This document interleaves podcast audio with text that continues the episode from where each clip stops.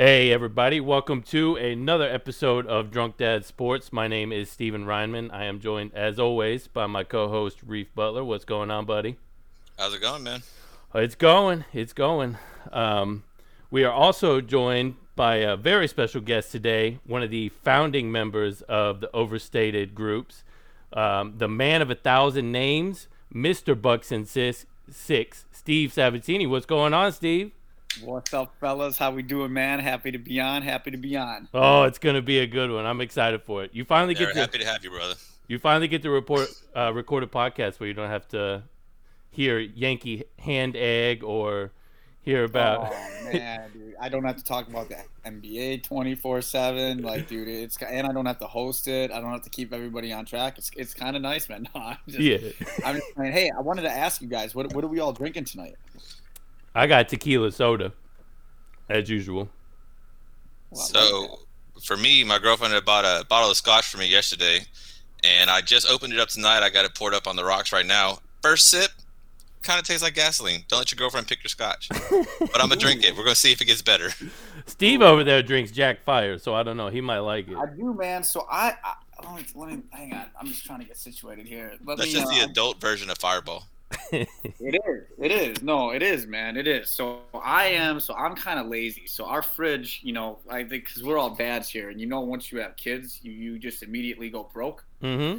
Uh, you're poor essentially. So that's where all my money goes. So our fridge is on the fritz. So like I was gonna make like a nice Tito's and seltzer, maybe with a splash of bitters on this. I wanted to get a little fancy for you guys, Oh. and then and then I realized we didn't have any ice, and we had we had a Packer party for the NFC Championship game.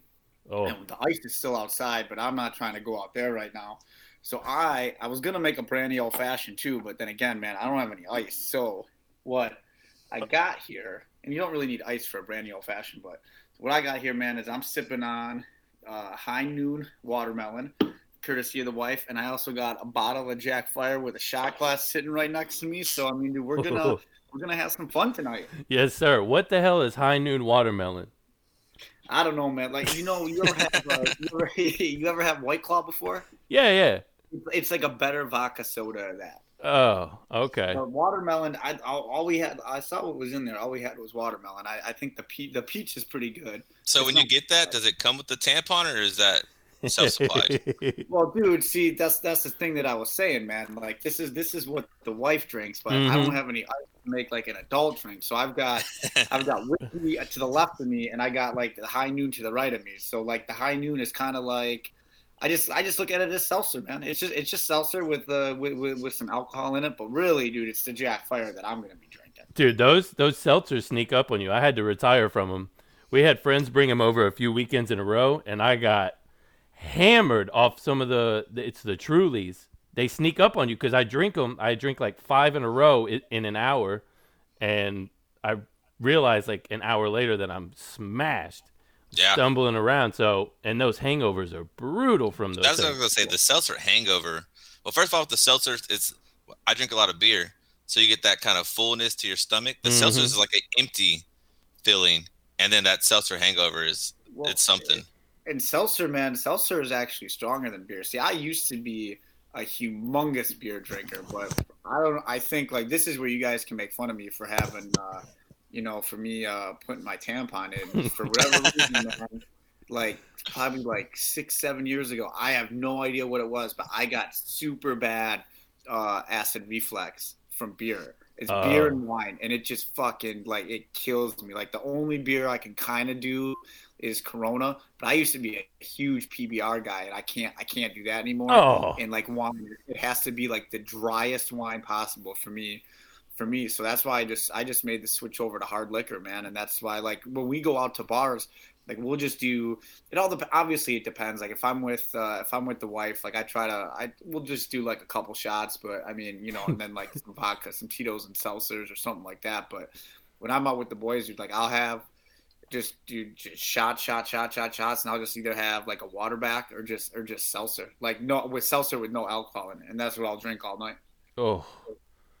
I, Oh, dude, it's the best, dude. It's the best, dude. I can't do liquor like that. The missus loves loves doing shots, and as soon as shots start to get broken out, it's I mean, just watch out the rest of the night. I like it. I like it.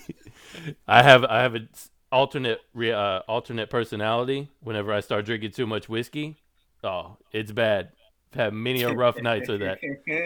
So I'm not allowed to drink it so much. I stick to tequila. I like that. I But- like that. I have a question for you boys before we even get started in all of our, our talks today. So Steve here is a Packers fan and Reef is a Cowboys fan. So I have a very important question. Did Dez catch it? Reese, I'll let you go. I was I was at that game. I? I was sitting I was sitting in that end zone, like probably like eight or nine rows up. So I mean, like I I can tell you, it was me, um, three of my buddies, and we all looked at each other, and I, we straight up said like that's that's that's an unbelievable catch. But like what everybody, what every fucking person, mostly Reef, I don't mean any disrespectful. Most Cowboy fan, fans tend to forget is even when Dallas scores there, there's three minutes left in the game. Like I you're- completely you're- agree, and a lot of people do omit that part. But the point is, Aaron Rodgers should have had to drove that ball because it was a catch. I mean, the, with the rules back then, it was still a catch. With the rules today, it's definitely a catch. Football move was made. There's never a clear picture of the ball hitting the ground. Um, I agreed. Aaron Rodgers, first of all, I've watched him kill us on the last possession three or four times. That one he hit the last time he was in Dallas, where he hit the tight end on the sideline late in the fourth quarter. I mean, I don't believe we would have stopped Aaron Rodgers, but I wanted to at least see him have to do it and not be screwed in the game end like that. Would be my only consensus to that. Well, for sure, man. But yeah, I, I mean, I, as a as a, as a if I was a Cowboy fan, I'd think the same way that you think. But like again, even when he didn't catch that, Green Bay got the ball left, and there was even more time left. Like there was like five minutes left, and that dude drove right down the field. Yeah, I mean, it's very likely. I mean, I agree. Um, But still, though, man, like if you, I, I get what you're saying. Like if you're a Cowboy fan, like hey, we want to have the lead in that situation, put a complete pressure on Green Bay. Like I get it. I'm just all Cowboys fans like love to love to bring that up and be like, dude, we would have won the game. And I'm, I always go, well, maybe there was three minutes left in the game. yeah, Like, I, yeah, I don't believe it is a for sure thing that we win that game by any means. But after you score that touchdown right there, the defense is definitely going to be a lot more hyped. And maybe they do make a play. Maybe Aaron Rodgers does what Aaron Rodgers always does against Cowboys and takes them down and finishes it at the end. I don't know. The thing is, is you just don't want the game. uh, That was a great game too. That was a fantastic game. And that was a fourth and one call. Romo threw a beauty. It looked like Dez made a beauty of a catch. Just I just want to see it play out before I let the refs just end it. For sure, man. I can't blame you for that at all. I cannot blame you for that at all. But like I like you said, and I completely agree. There by no means, if we score that touchdown, do we win that game? By no means. Nothing in my mind makes me believe that we stop Aaron Rodgers. But at least let me see him score on us. I mean, it would hurt. That would still hurt, but it hurt more for that catch to happen I hear you, man. I and completion to happen. So now, wa- was that the? I forget which which round that was. Was that the championship or was that It was to go to the NFC Championship. That was the That's when round. Okay. I believe the Packers lost to the Seattle we we Seahawks don't- on that onside kick or We something. We don't talk about that, man. We don't talk about No, that. We're talking don't- about we the don't talk- Talking about that. That that game was crazy in itself too. That was the that was the worst loss. I, I I don't even that Tampa Bay loss might be right up there, but that Seattle loss we weren't supposed to win, and we we had a sixteen to nothing lead, and dude, you everything that had In to go right. for Seattle. Seattle. Like that was one in a million that Seattle wins that game. Yeah, it was One crazy. in a million. Everything that had to go right for them went right. I couldn't believe it. What, whatever. F- fuck sports. Whatever. Whatever. Get on- I'm doing a shot. Whatever. Do Get- what do you get think's more it. heartbreaking? My Dez catch, your Seattle game, or the Saints watching that non-interference call? oh, that was tough. What do you mean? What which Saints? Oh, I see. If I was a Saints fan, that wouldn't necessarily bother me. I mean, it would bother me, but not too much. What would bother me worse more than anything was that Minnesota game where Oh. you had that game one. All that dude. It was. I think it was Marcus Lattimore, right? Like he was a rookie that year. All he had to do was just sit there behind the dude, let him catch it, and just wrap him up. You didn't even have to tackle him. You could have just wrapped him up. He could have wrapped up Stefon Diggs, and he didn't. If I was a Saints fan, that would be the one that drove me nuts. That He- was wild. He'd be getting chased out faster than Kevin King in Green Bay.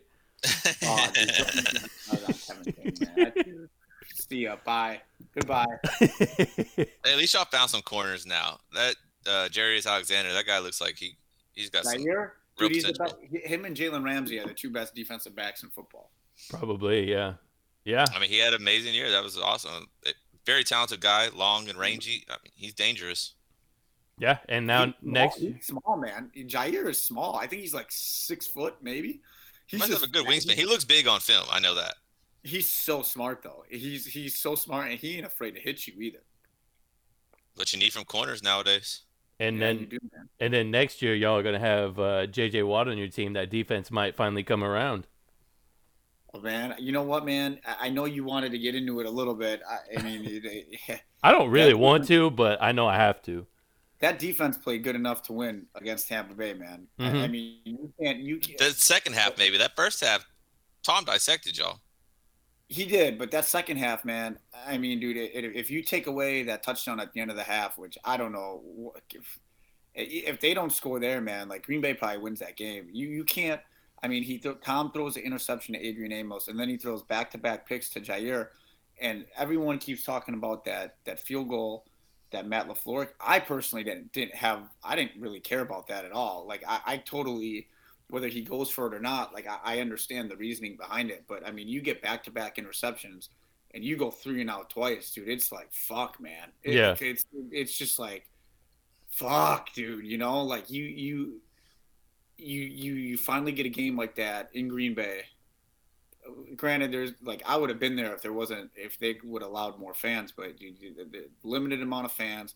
Aaron Rodgers outplays Tom Brady. Like, dude, they like literally like you you you outplayed Tampa Bay in just about every aspect. But man, dude, that Tampa that Tampa defense just decided to look like you know the '85 Bears, man. I mean, whether it was against uh, Green Bay, whether it was against obviously Kansas City, which I'm sure you guys want to talk about, and then you throw in even against the Saints when they when that when that defense gets a turnover, man, they just get hype as fuck Mhm. and they, they, that momentum is is very very real with them or was very real with them this year and do they if, if that see that one hurts more than the Seattle one a little bit just because you know like you the Seattle one you we really I mean right like Seattle they're the defending champs. They never lose at home. You got the Legion of Boom. Like we- really weren't supposed to go in there and beat them even though you know fuck you Brandon Bostick. I understand you know I know.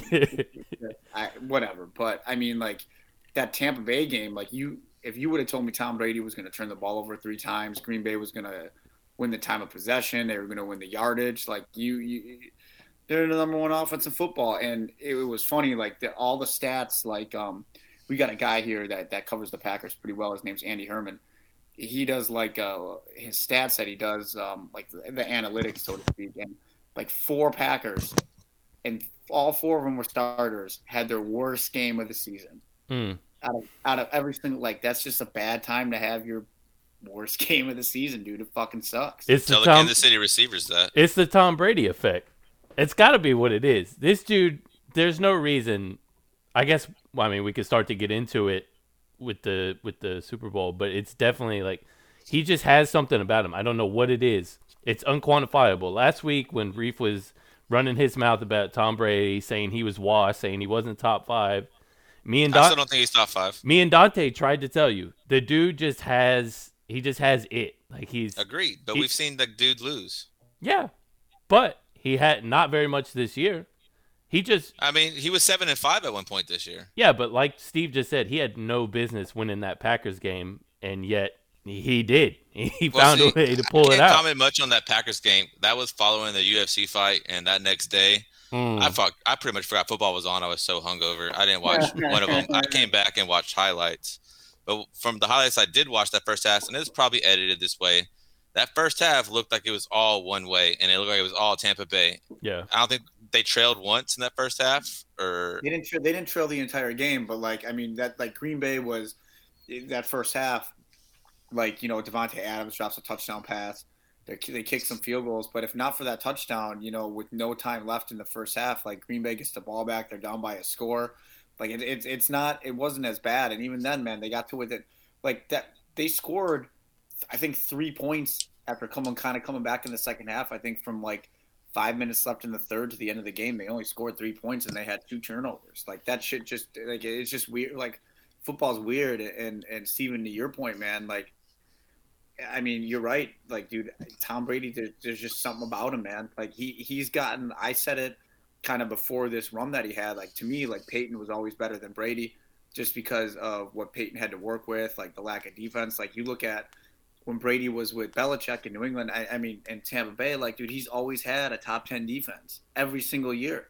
Like he didn't, he didn't, but there's something about that, dude. You go back and watch that Falcons Super Bowl, like, dude, they're they're getting shredded, right, man? like they're they're getting killed. Like no yeah. one's ever gonna come back from that, dude. He just finds a way to come back. Like, dude, there's something about that guy, man. It's it's stats don't don't uh, won't pick up on it. Like I think he's only had like two All Pros, maybe three. Um, uh, it's just dude, there's some about that dude that's unexplainable. Yeah, winners win. Yeah, I think people like look across the sidelines or look across the field at him on the other sidelines and just just they get they get the fear of God into him. Like, oh, we can't. Like, if he gets the ball back and we don't put points up on the board, we're done for. You just know because you've watched him win so many times. Like at the end of the game, he's got the ball with two minutes left. You lost. I mean, that's that's how it's been for 20 years now, pretty much. Like, I think he just puts that like Davante. Davante had probably his best year ever, right? Statistically, there's no no reason he should ever drop that pass. Oh yeah, dude, you heard it on the broadcast too. Like Aikman, Troy Aikman even said it. He was right. Like Rodgers and Adams do that do that back shoulder pass in their sleep, and he just dropped it. Yeah. And Rodgers was like uncharacter. Like he threw like I mean you you kind of have to go back and watch it. But in the fourth quarter, after one of the Jaire turnovers, he's got MVS wide open, or he's got MVS has a step on, on his on his defender, and Rodgers just throws it a little too much inside. You know, he missed Robert Tonyan a couple times, and even even on that, you know, the the questionable field goal call, like it's third and eight. First, it was first and goal from the eight. Yeah. They went first, second down, nothing. Third down, like you know, you look at it, Rodgers probably isn't going to score, but he can probably get to the three yard line. I bet you Green Bay goes for it then. But like, dude, it's just it just seems like and this isn't a knock on Brady, but dude, everything just works out. Like winners win, man. Like everything just works out in that dude's way all the time. It really does. go back to the Seattle, the Seattle Super Bowl. Like, dude, yeah. you're, you're, giving that ball to Marshawn Lynch. You know what I mean? Like, you're, you're, and they they don't do it. Like they, they decide to run a fucking slant pass on the one yard line. Yeah. All right. So I got two questions. Um, I want to get into the Super Bowl after this, um, but I got two questions first. One, how much do we still believe time of possession matters? It used to be a big thing, None. but has football changed enough to where time of possession is obsolete? It means nothing.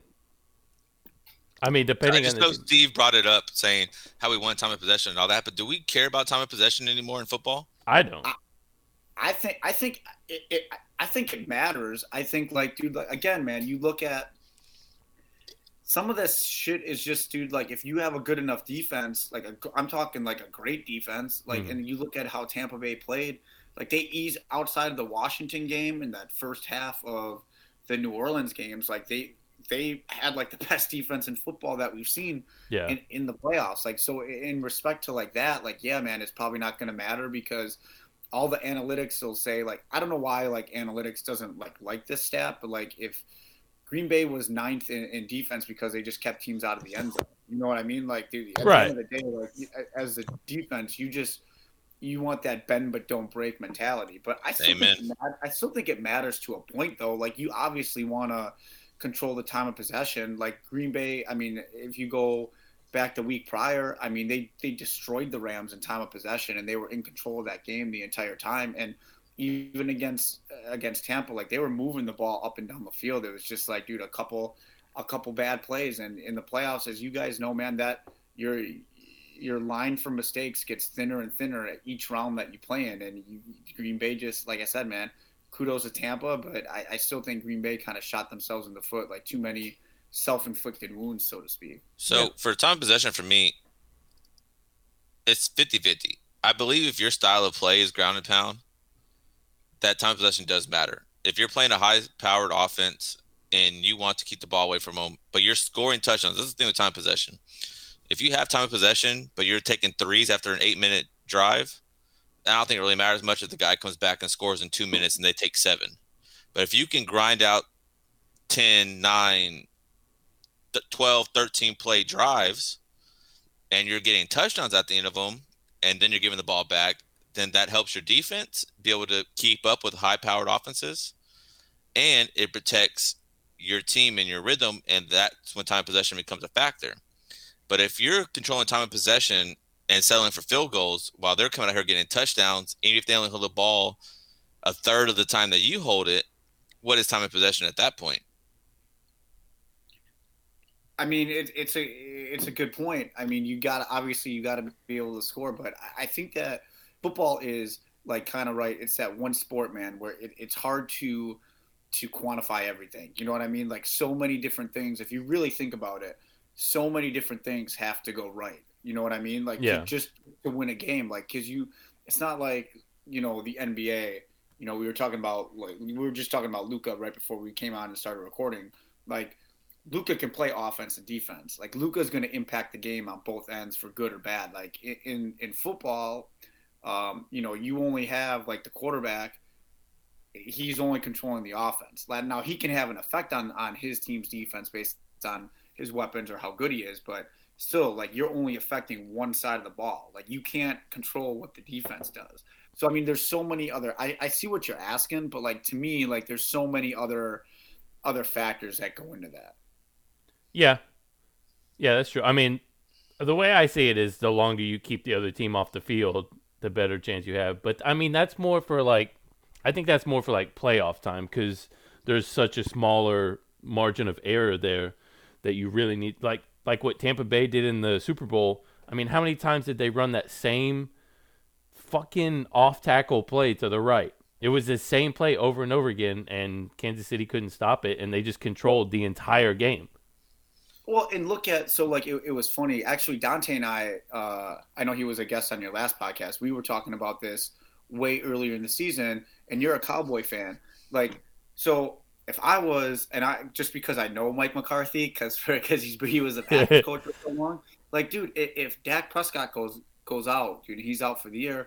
Like, bro, you still have Zeke Elliott. Mm-hmm. Like, you still have a good offensive line. Your defense sucks. Why wouldn't you want to? Run the ball, play slow, methodical football, score touchdowns, and try to keep the ball out of the other team's hands because you know your defense is a sieve and you're going to give up you're going to give up points you know every single play. Hell no. But, you know, so like Aaron came with Andy Dalton and was just like, nah, man, we're just going to keep running the same thing. We're going to keep passing So- the ball. Like it made zero sense to me. That's what I was Oh. gonna say. Air it out with Dalton. Hell yeah. no, so all right, so I believe our team is built around time of possession game. So I'm not completely against time possession. I was just asking the question if it's really relevant anymore. But I do believe we play that style. That time of possession is meant to grind it out. In 2016, Dak's uh, rookie year, we were really good at third down conversions. If you play a time of possession game where you want to run the run, run the ball, run the ball, and then make third downs, you have to have a very good third down conversion rate to accomplish that. Mm-hmm. We did that year.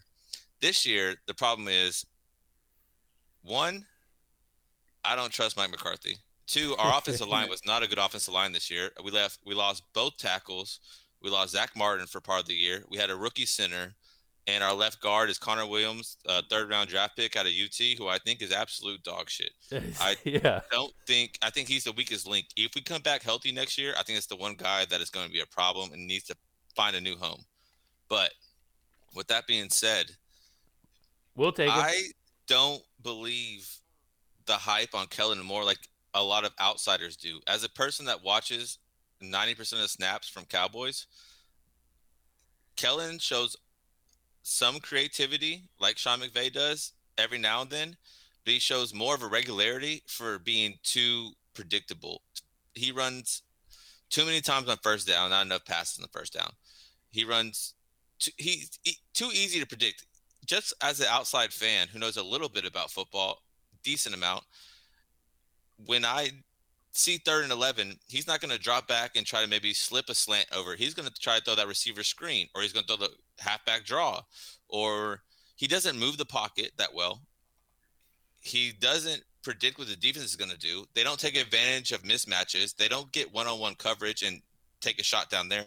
There's too many times you don't see Michael Gallup involved. There's too many times you don't see Zeke running hard and not getting the ball enough. That They just they have no rhythm. They have no momentum. I'm sorry you had McCarthy, and I'm sorry that we have him, and I don't trust him at all to run this team. I think next year we are eight and eight, nine and seven on a really good year. Can I say though that I would, I how bad is it that I would love to have Mike McCarthy as my head coach right now? That's how bad, that's how bad it is here. Well, you got the 65 year old no name. Yeah, we got the passing attack coordinator for uh, Lamar Jackson from this year. Whoopee for us. Houston's in rough shape, man. Oh. And So- that, that that that is a uh, that's rough, man. So one of my favorite segments on this show, Steve. No, no, no. We need to talk about this real quick before before you say this shit. our favorite game, all of our buddies for years, was called "Tell Reef the Sky is Purple," because you could tell Reef anything, and you can get him fired up. We would say something about the Cowboys, and he would go off for an hour, and then go have a hissy fit in the corner for for another thirty minutes. Now he's trying to hijack it and call it Trigger Steven. It ain't happening. You ain't triggering me. I'm watching soccer. I like that. Jacob so Steve, um, Jacob has converted me. Ugh, first of all, what are your thoughts on Mike McCarthy personally, and if you think that he could lead this Cowboys team to a win that has a lot of potential on offense, but Mike McCarthy said he sat in his fucking basement and watched football for a year and learned how to do all this new shit. I didn't see any of it. I saw a lot of bad play calls, a lot of decisions, a lot of lost games by coaching, you mean and a really mean down year. You mean when he sat in his farmhouse in Green Bay, Wisconsin, and paid for uh, subscription to uh, Pro Football Focus? like, I mean, I mean, I thought that when he he came in, he ca- like, his offense, man, is based on his wide receivers winning individual matchups. Like he he his offense isn't, and and I kind of obviously I didn't watch. You know, I have red zone. Like I'm not watching Dallas like how I watch Green Bay. Like I I'll watch them just because. I got I got a, a sick little setup where I got like you know the Packer game on and then I got red zone on, but so like I'm not really like paying super super attention to Dallas, but I know in, in the bits and pieces that I saw in his offense in Green Bay, it's all predicated on his wide receivers winning those one-on-one matchups. Like you saw when he had Aaron Rodgers in, in Mike McCarthy's heyday. You know when we had uh, Greg Jennings, Jordy Nelson, Donald Driver, Well, Mhm. shit, I wish we No would have saw that offense this year. Randall Cobb. Like it, it was just straight up like those guys were winning their one-on-one. That was And- not this year. I tell you that right now, as a Cowboys fan, that was not the case this year. He was not playing the one-on-one matchups because we have three studs, Eh, and this dude. you got two. Well- One. One. Well, you also, first of all, I think Amari Cooper is a little bit overrated, and you you had Andy Woohoo! Dalton. But I mean, when when Mike McCarthy struggled really bad, is like he doesn't scheme his guys open the way Matt LaFleur does, the way Kyle Shanahan does, the way Sean McVay does. Like those three dudes, and obviously Andy Reid as well. But like those four dudes, they they can scheme a motherfucker open. So you they- believe Matt LaFleur is a good coach? Like how how you don't think he is? I think No, I don't. I don't believe he is at I all. think, I think he's a great coach. I think they're winning off of Aaron. I think last year was all off the schedule, and I think this year was Aaron Rodgers, and I think he did a little bit better of a job. But no, I think that's the Where reason they was- got okay, let, let me counter with you. Where was this Aaron Rodgers under Mike McCarthy? Where was this? Where was He won the this Super Aaron Bowl with Mike McCarthy, and he, He was won- he, he won won the- MVP. He, He won, was the cons- Super Bowl. always considered the greatest. He won the Super Bowl ten years ago. Where Yeah. where where was in, in Aaron Rodgers before Matt LaFleur got there? His last three or four years. Where was Aaron Rodgers? Unhappy. mean, Very, very unhappy. You think he's happy right now? Eh, yeah. Yeah. Yeah. As soon as He they. doesn't know if he's going to be there for sure. He doesn't know why he wouldn't be there, but he said he didn't know if he'll be there for sure. No, he already said he was. Yeah, he knows he is. He's just a little. I mean, like he's just a little upset because you know he he wants to stay in Green Bay for his career. He play. He didn't play very good the last couple of years, and their backup quarterback situation has sucked. Like nobody wants to talk about how bad you know Brett Hundley was. No one wants to talk about how bad Boyle was. So, dude, they, they took. I, I can tell you, like they wanted to take a wide receiver. They wanted Brandon Aiyuk. San Francisco traded up right in front of them to take him all their wide receivers that they wanted were gone. So they said, "Fuck it, man. We're gonna take the next best player on our board, and it's Jordan Love." And I have said from the day that they drafted him, this is a Jimmy Garoppolo situation. Yeah. That was an Aaron awful Rodgers- move. Aaron Rodgers will be the quarterback in Green Bay longer than Jordan Love will. Like, I- Yes, it should be. I can guarantee it. But Aaron Rodgers, his his last couple years with Mike McCarthy, Aaron Rodgers was not as good as he is now. And Aaron Rodgers, credit to him, like he totally bought in to what Matt LaFleur wanted to do. And you you look at it like, dude, Robert Tonyan just had ten touchdown passes, and I watch a shit ton of Packer games. Robert Tonyan is wide open because Matt LaFleur is scheming him wide open. And this offense went to is basically this offense is a Kyle Shanahan offense, a Sean McVay offense with a Hall of Fame quarterback. And the 49ers and the Rams don't have that. And that's why their offenses weren't as good. Like, everyone wants to hype up um, McVay and Kyle Shanahan, and, and, and rightfully so. But, like, look at the Rams' defense last year, the number one defense in football. Look at San Francisco's defense since Kyle Shanahan has been there. Top five defense. hmm Like they, their defenses are really good because those teams have sucked for so long.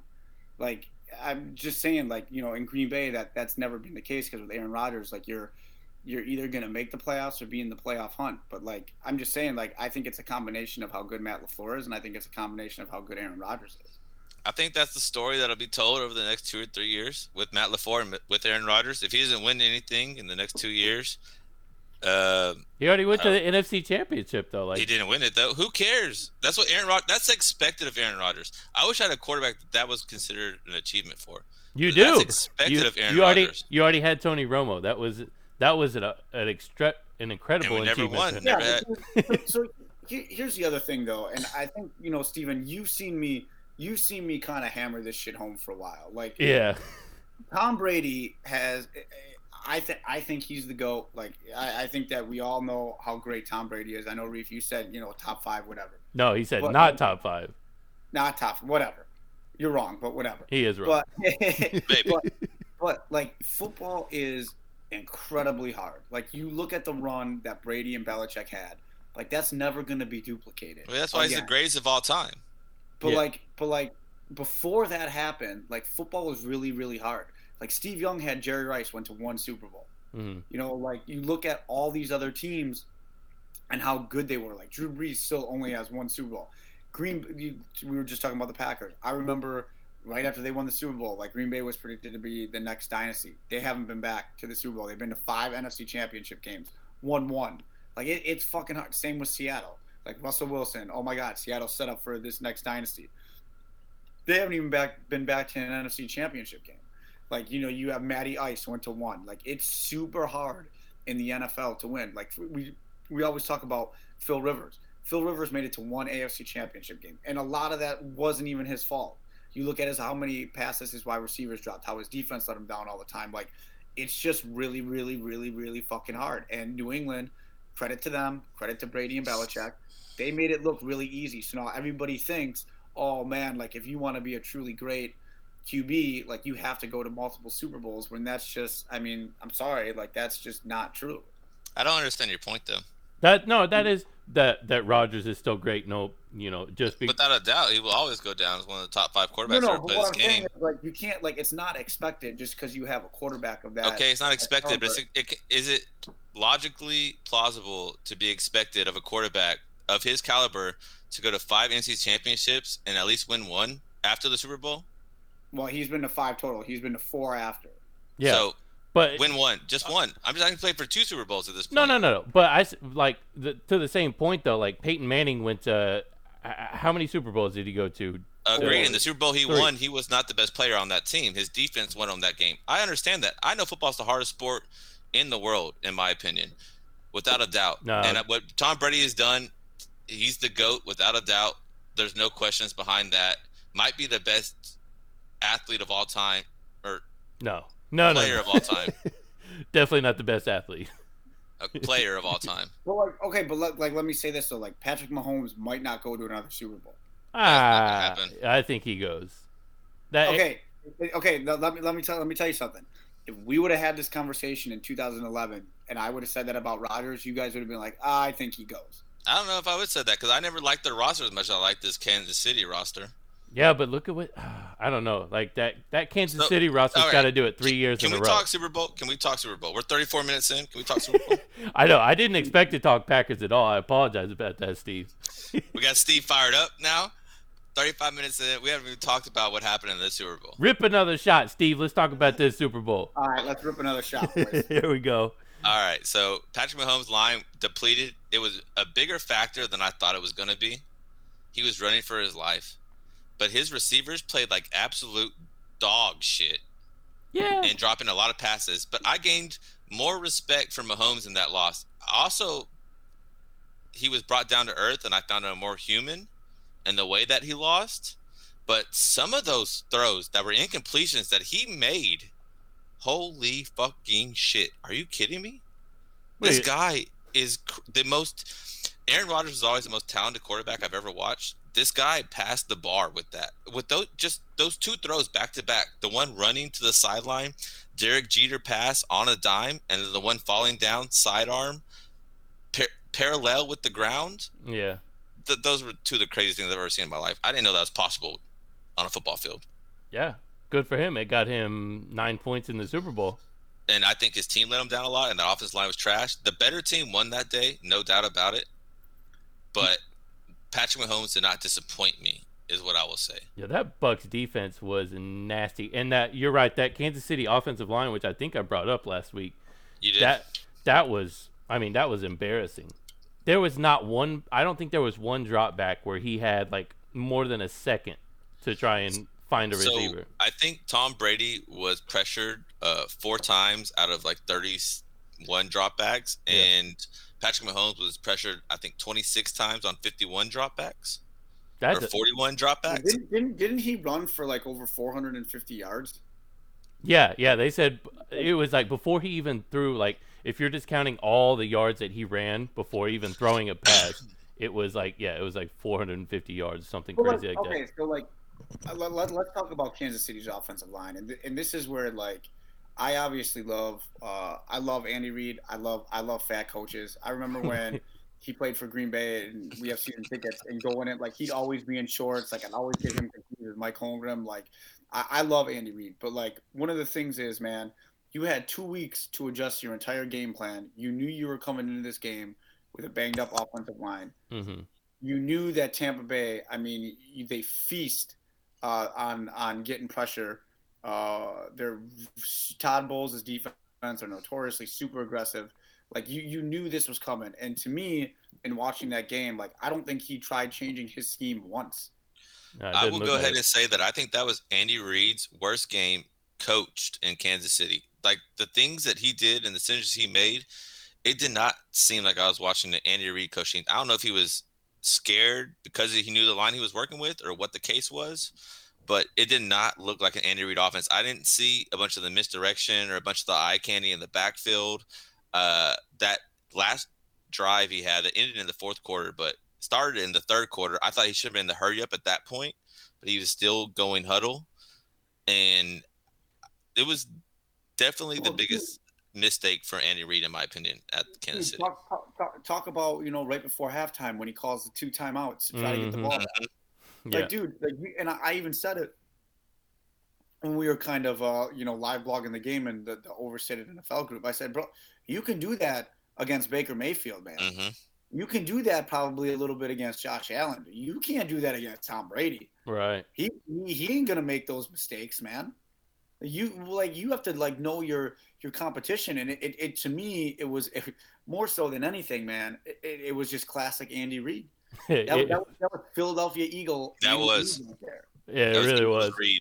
You think he had flashbacks? That's why he freaked out. He hadn't played Tom in the Super Bowl since. He, it, it made that game was I an think, I think, to me. I, I think not not to get serious for a minute. I, I think what happened to his son fucked him up. oh yeah, that's Oh, true. yeah. I, I- like you can't. I mean, dude, like I said, man, like we're all we're all fathers here, man, and I like I. It, I, I think on, on some level that had to have fucked him up. I mean, and he he's not with the team out- anymore.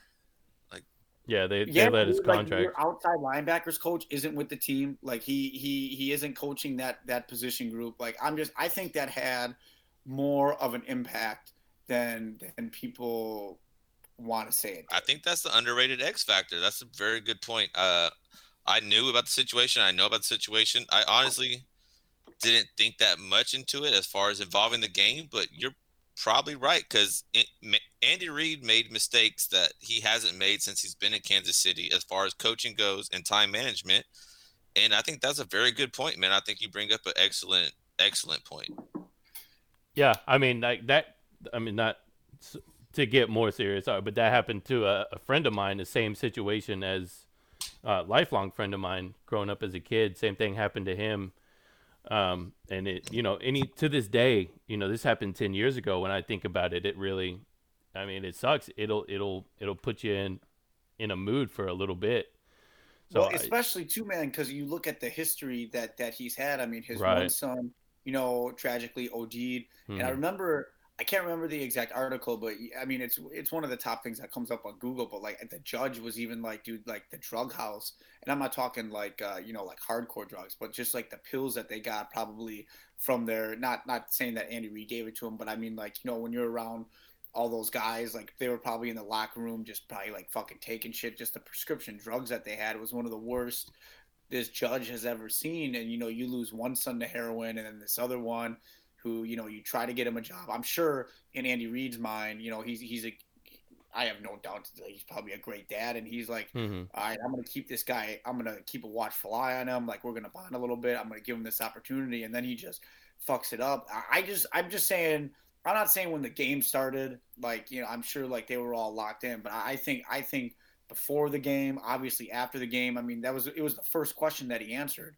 or that he was asked was about that, and I think I don't even know. I take that back. I don't even think he was asked about it. I just think he gave a statement about it because hmm. the media wasn't able to meet with him. I just think that had a bigger effect on it than than than what has been reported. Absolutely, I agree. Like you said, we're all dads, and you know we know that no matter what, you're dad first. That that that comes before anything. So I mean, yeah, it's it's it's the biggest game of the year, but at the same time, like that's that's your kid, and you know he has already had situations before with his other son, so that only makes it even harder, I'm sure. But yeah, I I, I think it's it, it was a combination of that, and you know they had they had two guards playing either tackle position, yeah, they're guys who had beasted on. They yeah, and the the Tampa Bay's outside rush, like their pass rush on the outside, already like JPP and Shaq Barrett, just nasty. And you you throw in a couple of guards who don't ever play the the tackle position, who are journeymen, who have been cut by team after team after team. I mean, that's just a recipe. It doesn't matter who, how good your quarterback is; he doesn't have a shot if he doesn't have more than half a second to get rid of the ball. Agreed. Yeah, but, man, I, I, I just don't understand what the kind of what the game plan was going in. It, it looked it looked very odd to me. In Tampa, I mean, even um, I texted uh, my buddy uh, kind of right before the game because I was kind of riding Kansas City. I said, "Man, dude, if if if if um, if Tampa Bay can win this line of scrimmage, like this game could get ugly." and you see Tampa Bay, they, they got the ball first. I think they went three and out, um, or they might have got a first down and then punted. But they, went three really and out that first series. They didn't really do anything, and then Kansas City got the ball, and I remember texting my buddy. I was like, "Ah, oh, never mind, Kansas City by a billion. And then you saw kind of Kansas City stall a little bit, and you're like, "Oh." Boy. I said, I said the same oh, thing. so, oh boy.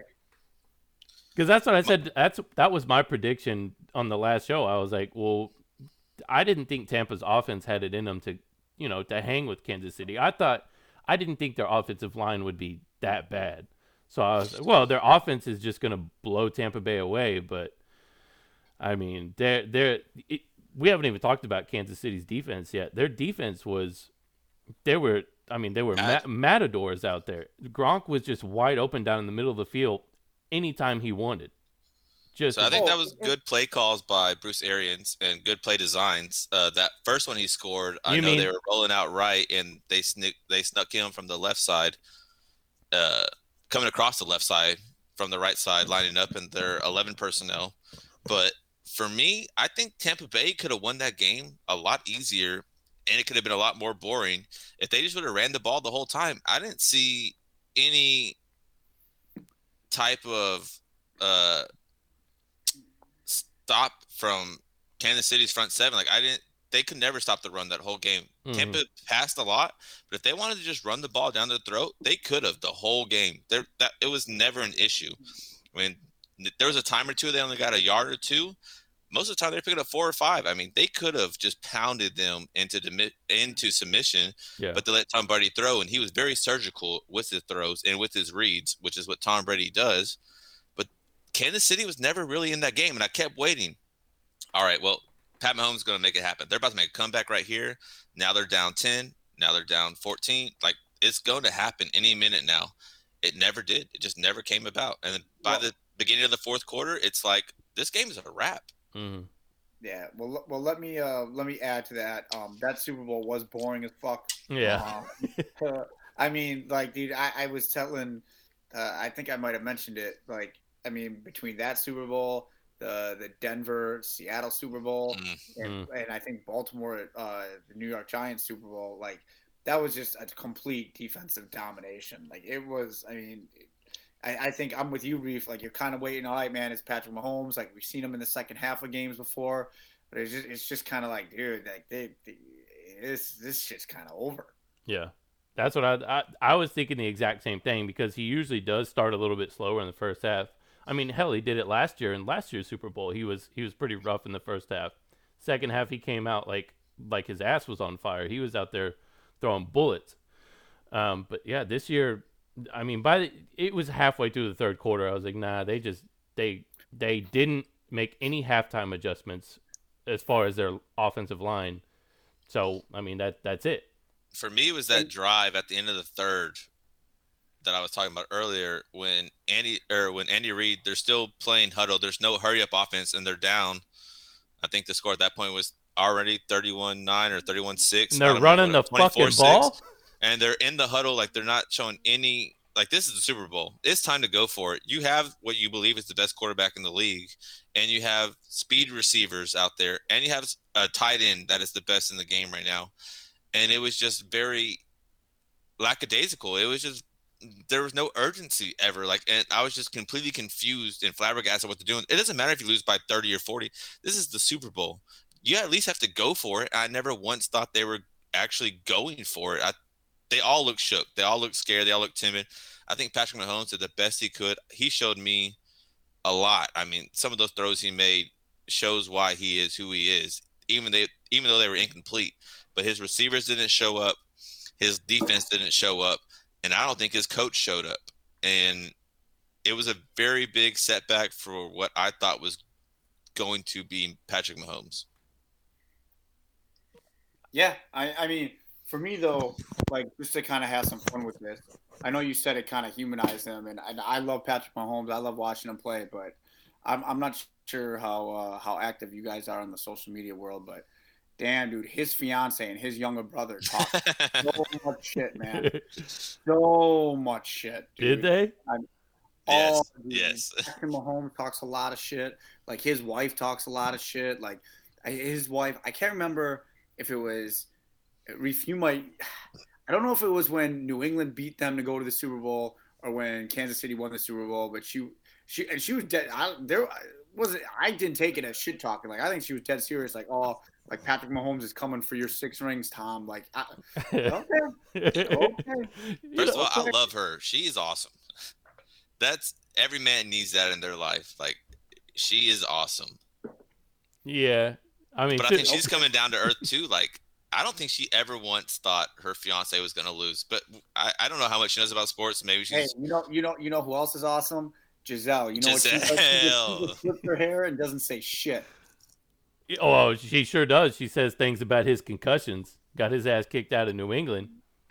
Oh well, okay. That that's not like talking shit. I mean, that wasn't even about the. That was more about their mishandling. I think Brady was probably miserable at home. Yeah, and she- she was just like, No, she Look- got she got tired of living in Boston. She was like, "This place sucks. We need to move to Florida where it's hot, where it's not." is she from? Is she Derek Brazil Michael? You hear that, Derek Michael? Boston sucks. You hear that? Hell yeah! Nobody wants to live in negative ten degree weather. It's Hey, awful. Steve, we're usually we're usually for you, Joe. bashing Milwaukee on this show. So just because you're on here, we still bash the North.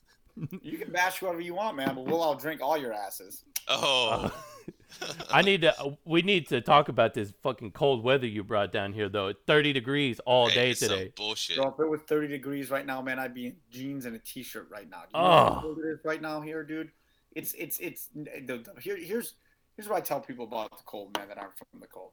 I could do I can do 10 degrees, I can do 0 degrees, I can do negative 10 degrees, I can do negative 20 degrees. Oh, let me tell you, let me tell you where it kills you. This fucking wind, dude. When Yes. that wind kicks in, dude, you're done. that's it, what, it, it- it's done, dude. That's what sucks more than anything. I was So- working outside in the cold and the wind today. I was like, why the fuck is it always windy whenever it's cold? It made me so mad. I was outside spraying people's lawns today for bugs, and I was like, there's no bugs out here. Why is this fucking guy calling me out here? So like our I, I like down here like the coldest we ever experienced is usually 29 28 on Monday we're supposed to get 7 degrees at one point but our cold like I've been to Denver to snowboard and shit and when it's 28 there that's not that bad of a 28 degrees Nothing. 28 here is fucking freezing with our humidity Yeah. and just our bitchiness like Texans don't do cold I mean we live here for a fucking reason Yeah. It- we don't do this shit. There was, I mean, on, on the way to work today, there was a 13 car pile up on a bridge because it was a little icy on a bridge. Like, why are you going over a bridge when it's 30 degrees outside and it's raining? You obviously know that it's going to ice over. What did you see the Dallas one yesterday Yeah, that was really sad. 100 car pile up 100 car That's pile up. crazy, man. we don't we don't do cold like especially in east texas where me and steve live we deal with a lot of humidity a lot of heat and when it gets cold like our coldest is usually 29 28 degrees for us to be seeing 7 degrees on a on a radar is absolutely insane for us and like people are taking off work like I most am. people will probably cancel work for that day because we don't we don't know how to drive on ice. Our tires aren't made for it. We don't do chains. I don't even know if we have the capability to properly salt our roads the way we should be able to. So it's just a mind-boggling thing for us. It's like Lamar Jackson playing in the cold. Like he doesn't want to play in the cold. I don't want to drive in the cold. Like it just is what it is. It's unacceptable. I yeah. It, I, when I saw seven degree or eight degrees, whatever it is on the forecast, I'm ready to kill somebody. I'm so mad. And I see Steve's post, and he's like, "It's negative eight degrees today. I'm driving down the road with the windows down. Who Oh, well, cares?" dude, let me tell you something, man. When you got when you got the heat blaring and you got a little, you know, you got like over ten miles to get to work, man. It gets hot in that car, man. You got to open up the window a little bit. You got to get a little fresh air in there. no. Yeah, that's what we think about 30 degrees, not negative eight. I don't think that about thirty. I was wrapped up. I was wearing four layers to work today. Well, to be fair, Steven's always been a little bit of a bitch when it comes to the cold I, weather. I can't. Do, I can't do it. There's a reason I live here. You I mean, I agree. I I don't do do the cold either, do but I'm not that dramatic. Yeah, you I love it. you animals up north. I don't know how. I uh, yeah, I can do hot weather all day long. Honestly, All right. man, it's all relative, dude. We're just used to it. That's It Yes, y'all were born in it. We were born in this. I mean, it is what it is. So we've talked a little bit Super Bowl. Um, I want to get into a couple of the subjects we had lined up for today. Sorry. Now that we're an hour into this episode, um, what do you think Patrick Mahomes' legacy is now, and what do you think it's trending? Like, I still think he's going to win more than one, but with that loss, we don't know if Brady can make it back next year, and if Mahomes will ever get that repeat or that chance to go against him again. Where I are we like- looking at Mahomes right now, personally? I think it's too early, man. I mean, he's been in the league what five years, four years? Like, I mean, I think it's I think it's way way too early. I I think mean, it's been you know, three. no, he Four sat. He Yeah. he Next year will be his a year. fourth. Next year will be Yeah. his fourth. Oh, he sat No, a year. Next He year, sat a next- year, next came in middle of the be fifth. season for Alex Smith, and then won Super Bowl and then lost Super Bowl. So yeah, he'll be going into his fifth year. Yeah. Yeah. I mean, it, dude, he's got a lot of time left, man. I mean, I think you just kind of got to let it play out and and, and kind of see what happens. I mean, I, I doubt that he's going to be playing Tom Brady again. I mean, you look at, you know, his division. I mean, uh, the Chargers got a new coach. I mean, Justin Herbert looks legit. They're still a couple Um, years away, I would say. Not worried about the Chargers. I mean, they that defense is still pretty nasty. Um, Denver has to find a quarterback. Um, well, you hear that there's a there's a certain rumor today. No, no. uh, where- where we're not going with the Deshaun kinda Watson. wants- I'm not buying into that one yet. Kind Absolutely. of wants to go. No, he ain't think- going nowhere. I think I think the Raiders are going to be a little bit better now. That I mean, Patrick Maybe when they find a quarterback. still- Patrick Mahomes is obviously still the best uh, quarterback in that division, but you know, I, I I proposed it on Monday, or I think maybe it was Tuesday. You know, what if Andy Reid decides to walk away? What if Andy Reid decides to take a, Not yet. year off? Not on that note. Not with that quarterback. Not gonna happen. Yeah, but I'm just the, saying, what if what if he what if he cites family obligations and he and he's going to take a year off to deal And with Eric the- Bieniemy gets that job. That'd be very interesting. I it would be. I mean, nothing. uh, Again, going back to my point that I kind of said earlier, nothing is is is absolute in the NFL. You know, Amen. just just because you've been there before doesn't mean you know you're going to have this this sick ass run. I just think it's too early. Like I, I he's he is definitely you know one of if not my favorite players to watch. But I mean, like nothing is is final, man. Just just because you've been there and just because you're Patrick Mahomes doesn't mean you're going to keep going there. So That's I a- had brought this up a little bit. I don't know if you had walked away and made a drink or what the case was, but what did you think about those two throws he made? The one scrambling where he ran about 20 yards backwards, did the They Derek sick, Jeter, dude. I I heard what you said. They were sick, dude. They they, they were sick, man. like ha, have, have we ever seen a quarterback capable of these angles? Like, and you get to watch Aaron Rodgers, who Yeah, I've seen I've seen Aaron Rodgers do shit like that. the one parallel to the ground throwing it 30 yards though. You've seen that? I've seen him throw it 70 yards all the way down the field and hit a tight end right in the hands. That was about a 45 yard pass, but I know what play you're talking about. Well, the, Uh, the sickest the sickest one was that that Rodgers did was the it's he wasn't falling down, but when it was against Arizona against Bruce Arians, and you know Jordy Nelson was out, Davante Adams out, Randall Cobb was out. He had Jared Abbrederis and uh, oh, who's the fucking? I can't remember what his name was, but he threw. It was fourth and in like twenty. He threw a hail mary from his own end zone to the fifty, and then he threw another hail mary to tie the game. But he was rolling out to his left and threw it. You just imagine you're, he got nailed, dude. He was about to get hit, and he just fucking flicked the wrist. I know, yeah, And yeah, the yeah. Dude, uh, the dude fucking caught it. Cris Collinsworth at the time called it the greatest throw he's ever seen. Yeah, yeah, yeah. No, it's it's those two. Those two are are the the two greatest. You know, as far as like degree of difficulty for throws, they They they're were they're past- one and two. Like Steve Young, I think was the first guy to be that guy, and then it's kind of Brett, and now I think Aaron and Patrick specifically have taken that to what a quarterback can do from different levels and arm slots to a whole new level that we never thought was possible. Oh, Brett just threw it everywhere. He didn't give a shit whose team it was. He was throwing the ball. But the sidearm throw, Brett kind of like invented that and like the If that angles that he could deliver the ball. I am convinced, man. If that dude actually studied a playbook and actually knew what a defense was, that dude could have been even better than what he was. So as a Cowboys fan, I'm trained to hate the Packers. See, I can love ask Brett you- can I Favre. ask okay, so like as a Packer fan, I'm trained to hate the Cowboys. You want to know why? Because in the middle of the '90s, dude, every Mhm. fucking year we had to play you guys. You guys curb stomped us Hey, every single time. Well, Steve, that's how the Niners are for me, and the Steelers are for me. I hate them all. I hate and y'all in my division. I was just I didn't choose to be a Cowboys fan. I was literally raised to be a Cowboys fan, which kind of sucks. yeah, it does. It was fun for my dad back then. I was born in '92 during the heyday of the Cowboys, three Super Bowls. So he probably enjoyed it. Like, hey, we're gonna get to watch all this good football. You're so lucky. Little did he know, That- fuck Reeve.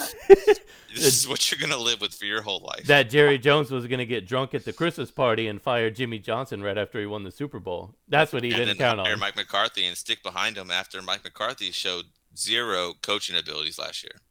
Well, he also stuck with Jason Garrett for how many years? I think eight. Yeah, yeah, yeah.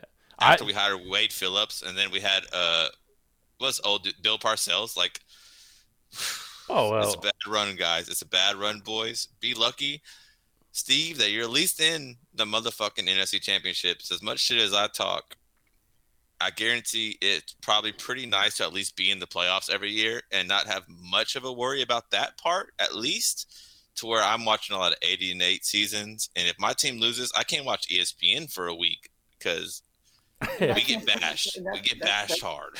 That's what, and that's what I, you know, Steven and I were talking about, or you know, kind of on on social media, and that's my whole thing. Like, as much as it sucks, like dude, my, they're they're still getting to the NFC Championship game, or they're still you know winning playoff games. And granted, they lose in the most heartbreaking fashion, but you know like they're still there, and you can never. That's why I keep going back to like football's hard.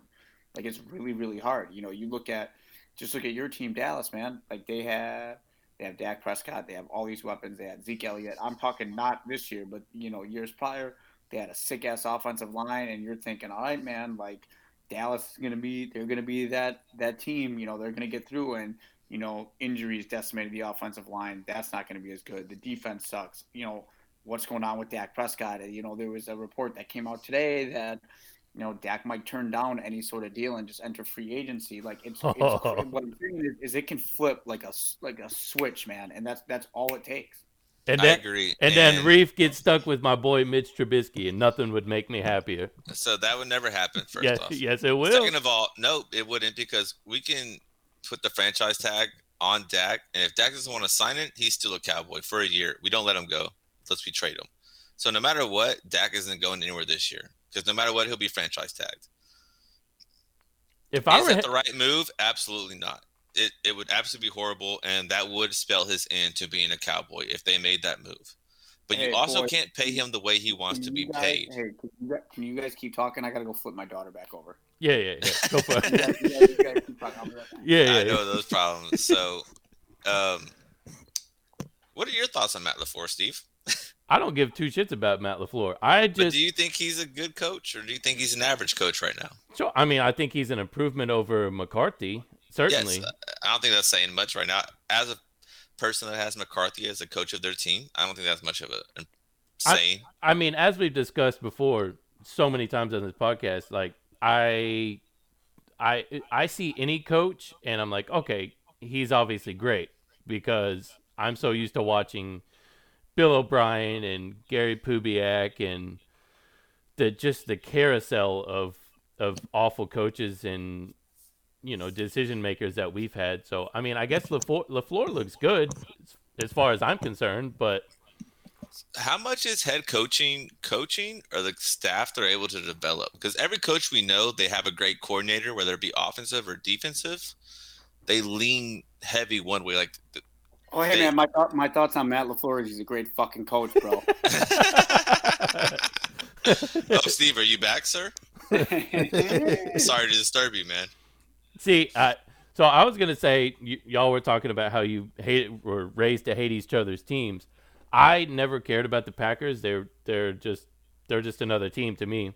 My first team, since I never had a team growing up, was just whoever was playing the Cowboys that week. Texas Tech Red Raiders. When yeah, but I mean I'm talking pro sports. Um, my you know my first team I ever watched was whoever was playing the Cowboys. So I've always enjoyed. I've had a pretty good football life. I've been able to enjoy a lot of success because the Cowboys have been so awful for years. Amen. I just wanted to throw, I just wanted to throw that in there. Hey, if I have a heart attack at the age of 33, just know it's because I'm a Cowboys fan. Some people will blame it on my diet. Some people will blame it on the beer, but just know it's because I'm a Cowboys fan. you could also blame it on uh, having to watch Luka whine for however Nah, I'll long never he's there. complain that. I love it. They won tonight. He put up 43, uh, 43, 8, and 12. So I'm good with Luka. How about when he, how about when he goes to the Clippers? Are you still gonna love him then? I don't think he'll leave anytime soon, but he ain't going to the Clippers. Good lord. No, man, come on, Steven. He ain't ever gonna leave, but you know Dallas isn't gonna be able to sign anybody because no one wants to sign with the Mavericks. Okay, people are going to want to go play in Milwaukee. You want to go play one where does- there's a no one state does. talks and it's cold as shit, and Giannis can't win in the Whoa, whoa, playoffs. whoa, whoa, That's whoa, where we're gonna go. Whoa. Okay, that's whoa, fun. Whoa, whoa. Let me tell you something. Milwaukee, we say Bucks and six, dude. We're we're, we're born losers being a Milwaukee. Amen. You're born losers, and we're- Giannis is okay with that. up a big, but big bad Dallas, big bad Mark Cuban, man. You guys can't sign anybody. So We haven't tried since Dirk won this, the title. At least we've won one. yeah, yeah, yeah, yeah. We Been won one. two. So of We Milwaukee, won one. yeah, yeah. When? Thirty years ago, forty years bro. ago. We had Kareem, dude. Oh, Kareem good lord, that's a long time ago. The Rockets have won since then. I got time to focus on that shit. twice. so speaking of Mark Pledge Cuban, City. They won Clutch City. They won twice so with Jordan out of the league. so speak no, Yeah. So speaking of Cuban, I know one of the things we wanted to talk about um, was the national anthem at sporting events, and that's, I mean, that's a big thing for Cuban. He was the first one to really come out and say, "We're not playing the anthem at sporting events anymore." That's not true, though. He didn't come out and say that. He did. He said he, we're not playing it No, there anymore. no, no, that's not what happened. So they hadn't been playing it since the preseasons, and they finally just started letting fans back in the arena, and that's when it was first noticed. And Cuban came out and said, "We did not make a decision on this that we're not playing the anthem. We're having discussions about it." But he never once just said we're not playing the national anthem. He said Uh-uh. we're having ongoing talks about it, and we're going to take this out of the equation and just not play it for now. And it wasn't a thing until we had fans back in the stadium and somebody had pointed out that we're not playing it.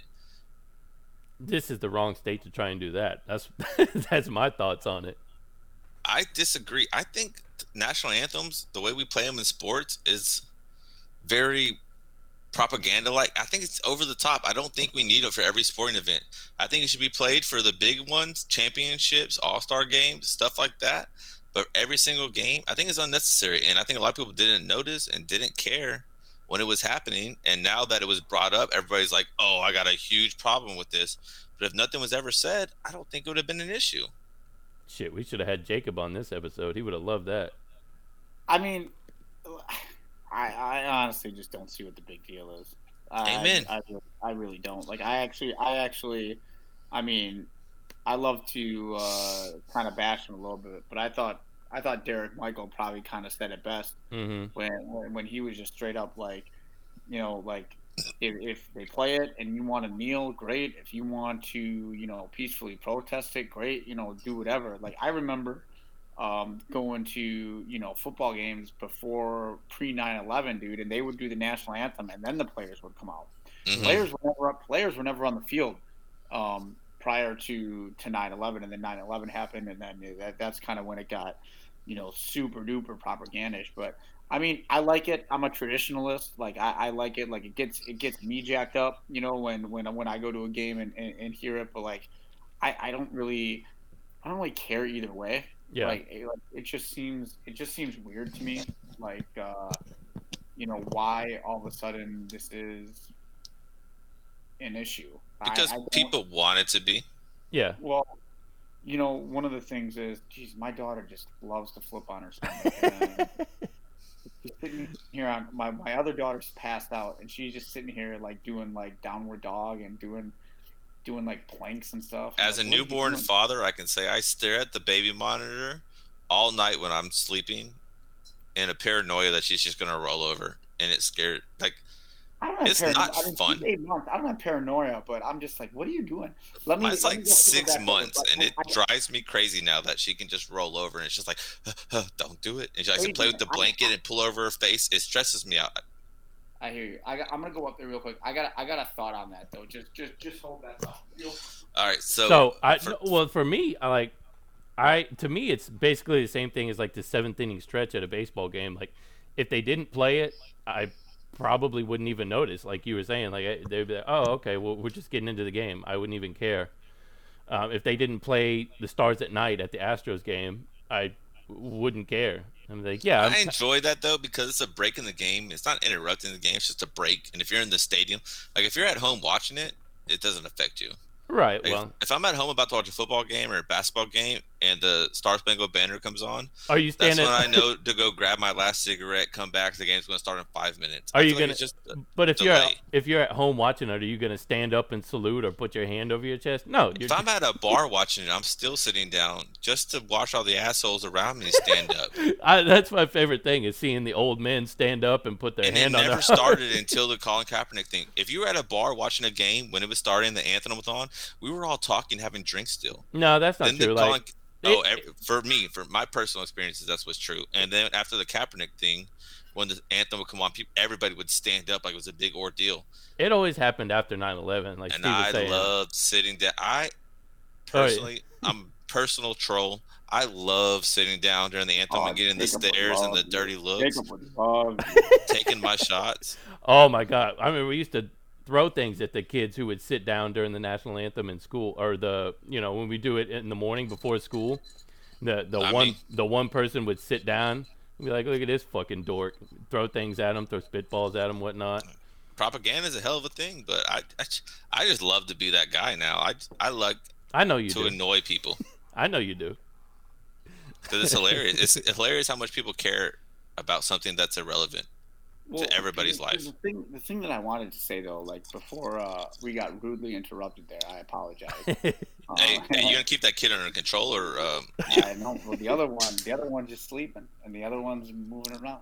Um, the the thing though that like I don't understand with the whole national anthem thing is Marshawn Lynch has never once stood for the national anthem. Marshawn Lynch and he uh, got drunk in Buffalo, got a DUI and hit a lady. And, Yeah. and, and Marshawn Lynch is like this hero. Yeah. All Colin Kaepernick did was try to protest police brutality. Originally, he sat and then he talked to a Green Beret who said, You should probably take a knee, like that'll be a lot better. That's all he did. Mhm. And then you have this president of our, or this ex president of ours made a big deal of it.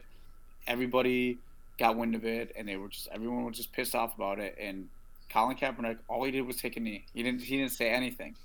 And and this isn't like uh, I hate uh, nothing against Marshawn Lynch, but Marshawn Lynch has never done that. Why? No one questions Marshawn Lynch. so Number, number one, because they're probably scared shitless of him, and two, because like Marshawn Lynch is, is, is a little bit more personable than than than Colin Kaepernick in a weird way. he is funnier.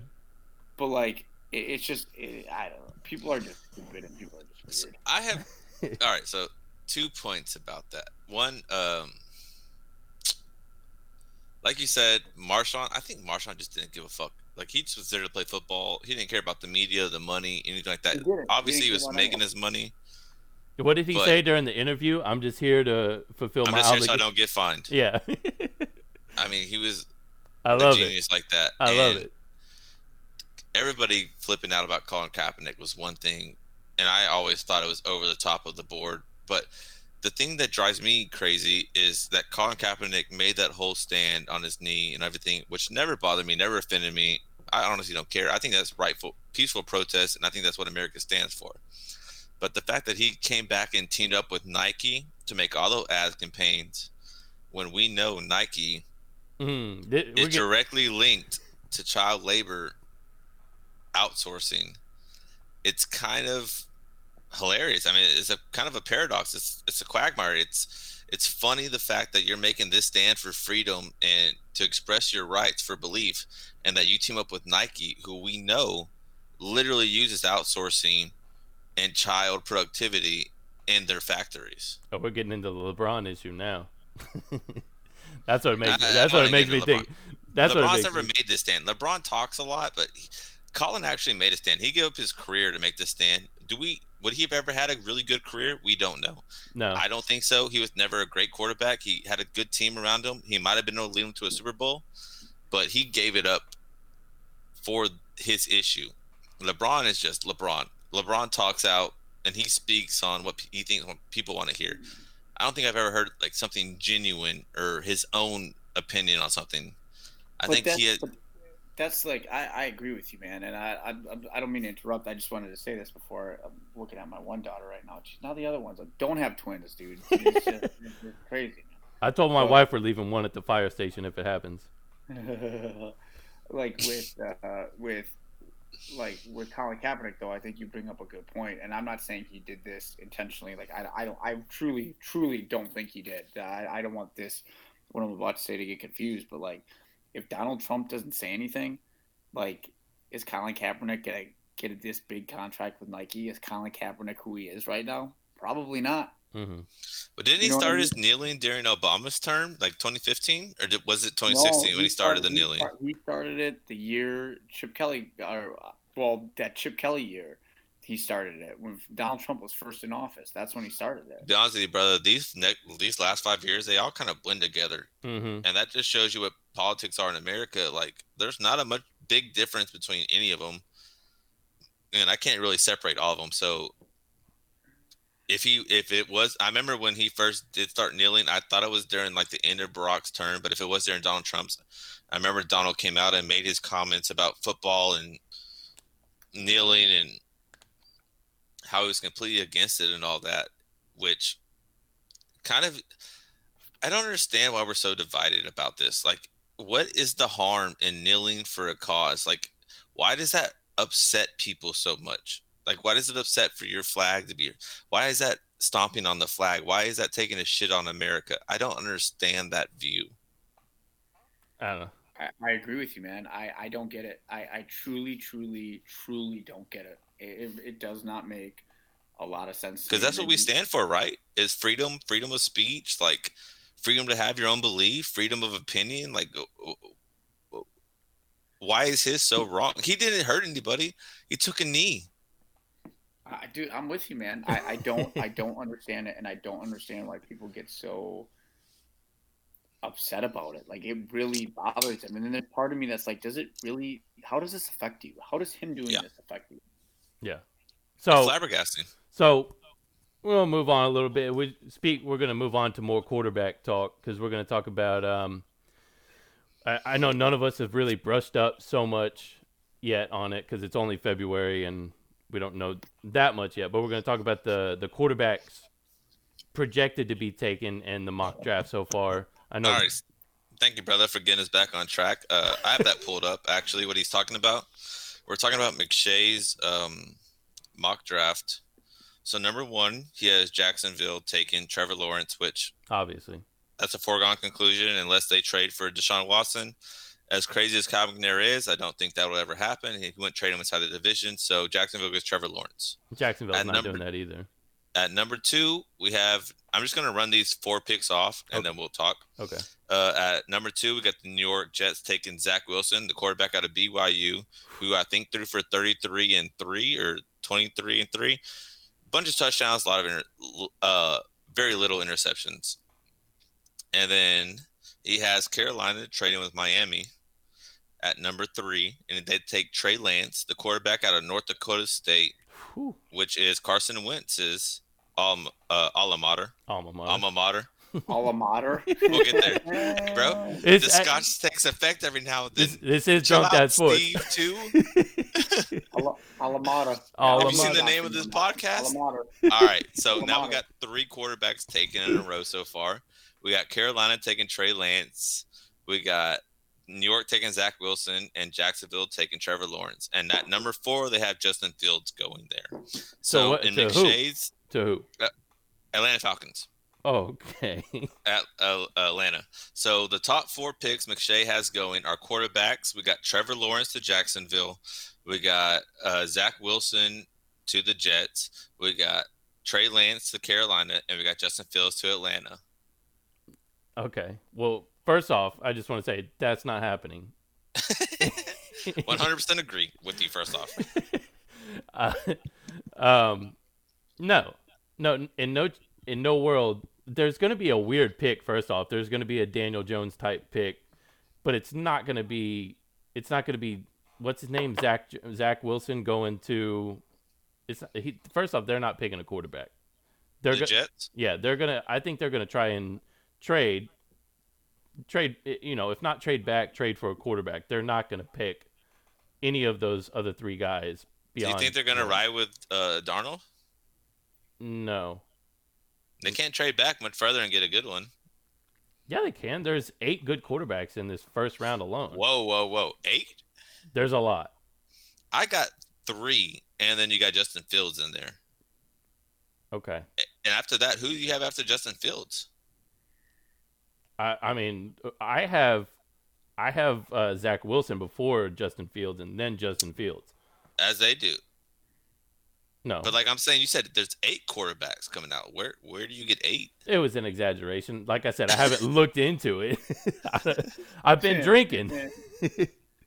But there's a lot of good quarterbacks, and there's a lot of good free agent quarterbacks too. You know, we'll get into the the free agent carousel a little bit later. But Sabatini, what do you think about four quarterbacks going off the board in a row simultaneously? I don't know, man. I, I mean, I, I think Justin Fields has the potential to be pretty good, but you know, Ohio State's track record with quarterbacks isn't very good. Not very good at Um, all. To me, I think it all depends what the Jets do. Uh, do they are they going to keep Sam Darnold? Are they going to trade him? You know, kind of for the record, I, I love um, Robert Saleh. I thought that was a great hire by the Jets. Mhm. I think he's going to really kind of be the adult in the room and, and turn that franchise around. I agree. Um, I, I- I think the Jets are going to be the first domino that falls. You know So what? we what all absolutely agree that Jacksonville takes Trevor Lawrence, correct?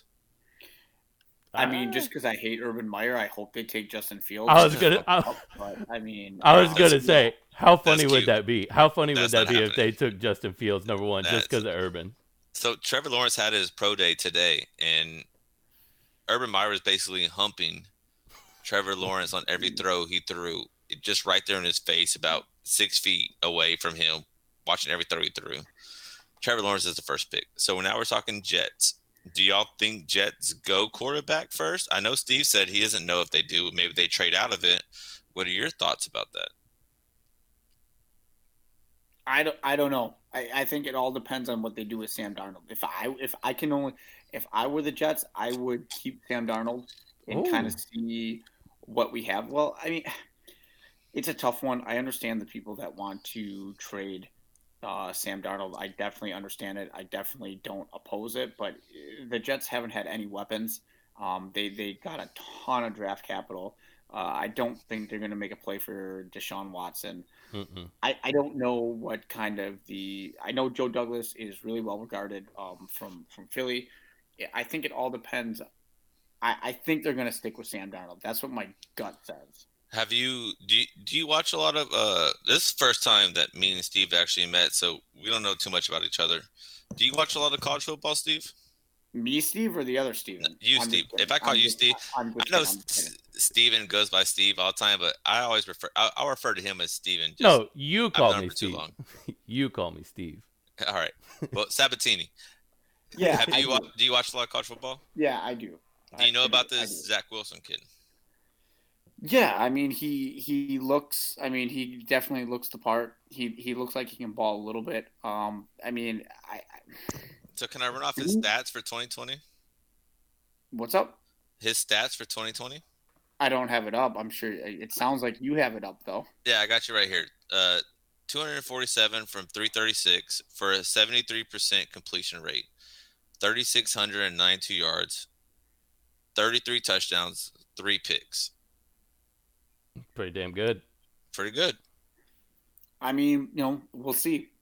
We'll see if he can if he can if he can read a defense and if that's going to be able to translate to the to the NFL. I mean, this year was tough to watch college college football with COVID and all Agreed. the other stuff. But the, what what what I saw from him, like he definitely looks the part. But I do we think? But I thought I thought I thought I thought Justin Fields actually got worse as the season went you on. okay?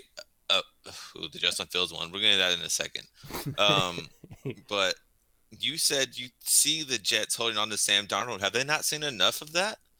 And if they haven't, it's because he's been injured and off the field, not because they haven't given the opportunities. He's seen Well- enough ghosts. They need to. they Well, need to they, let him go. I think they also had one of the worst head coaches that you can have be Mm. his head coach. Mm. But a good they- offensive coordinator, at least. Doesn't matter. The head coach is the one who is Yeah. ultimately, at the end of the day, in charge. I wouldn't. I wouldn't trust Adam Gase. You know, babysitting my kids.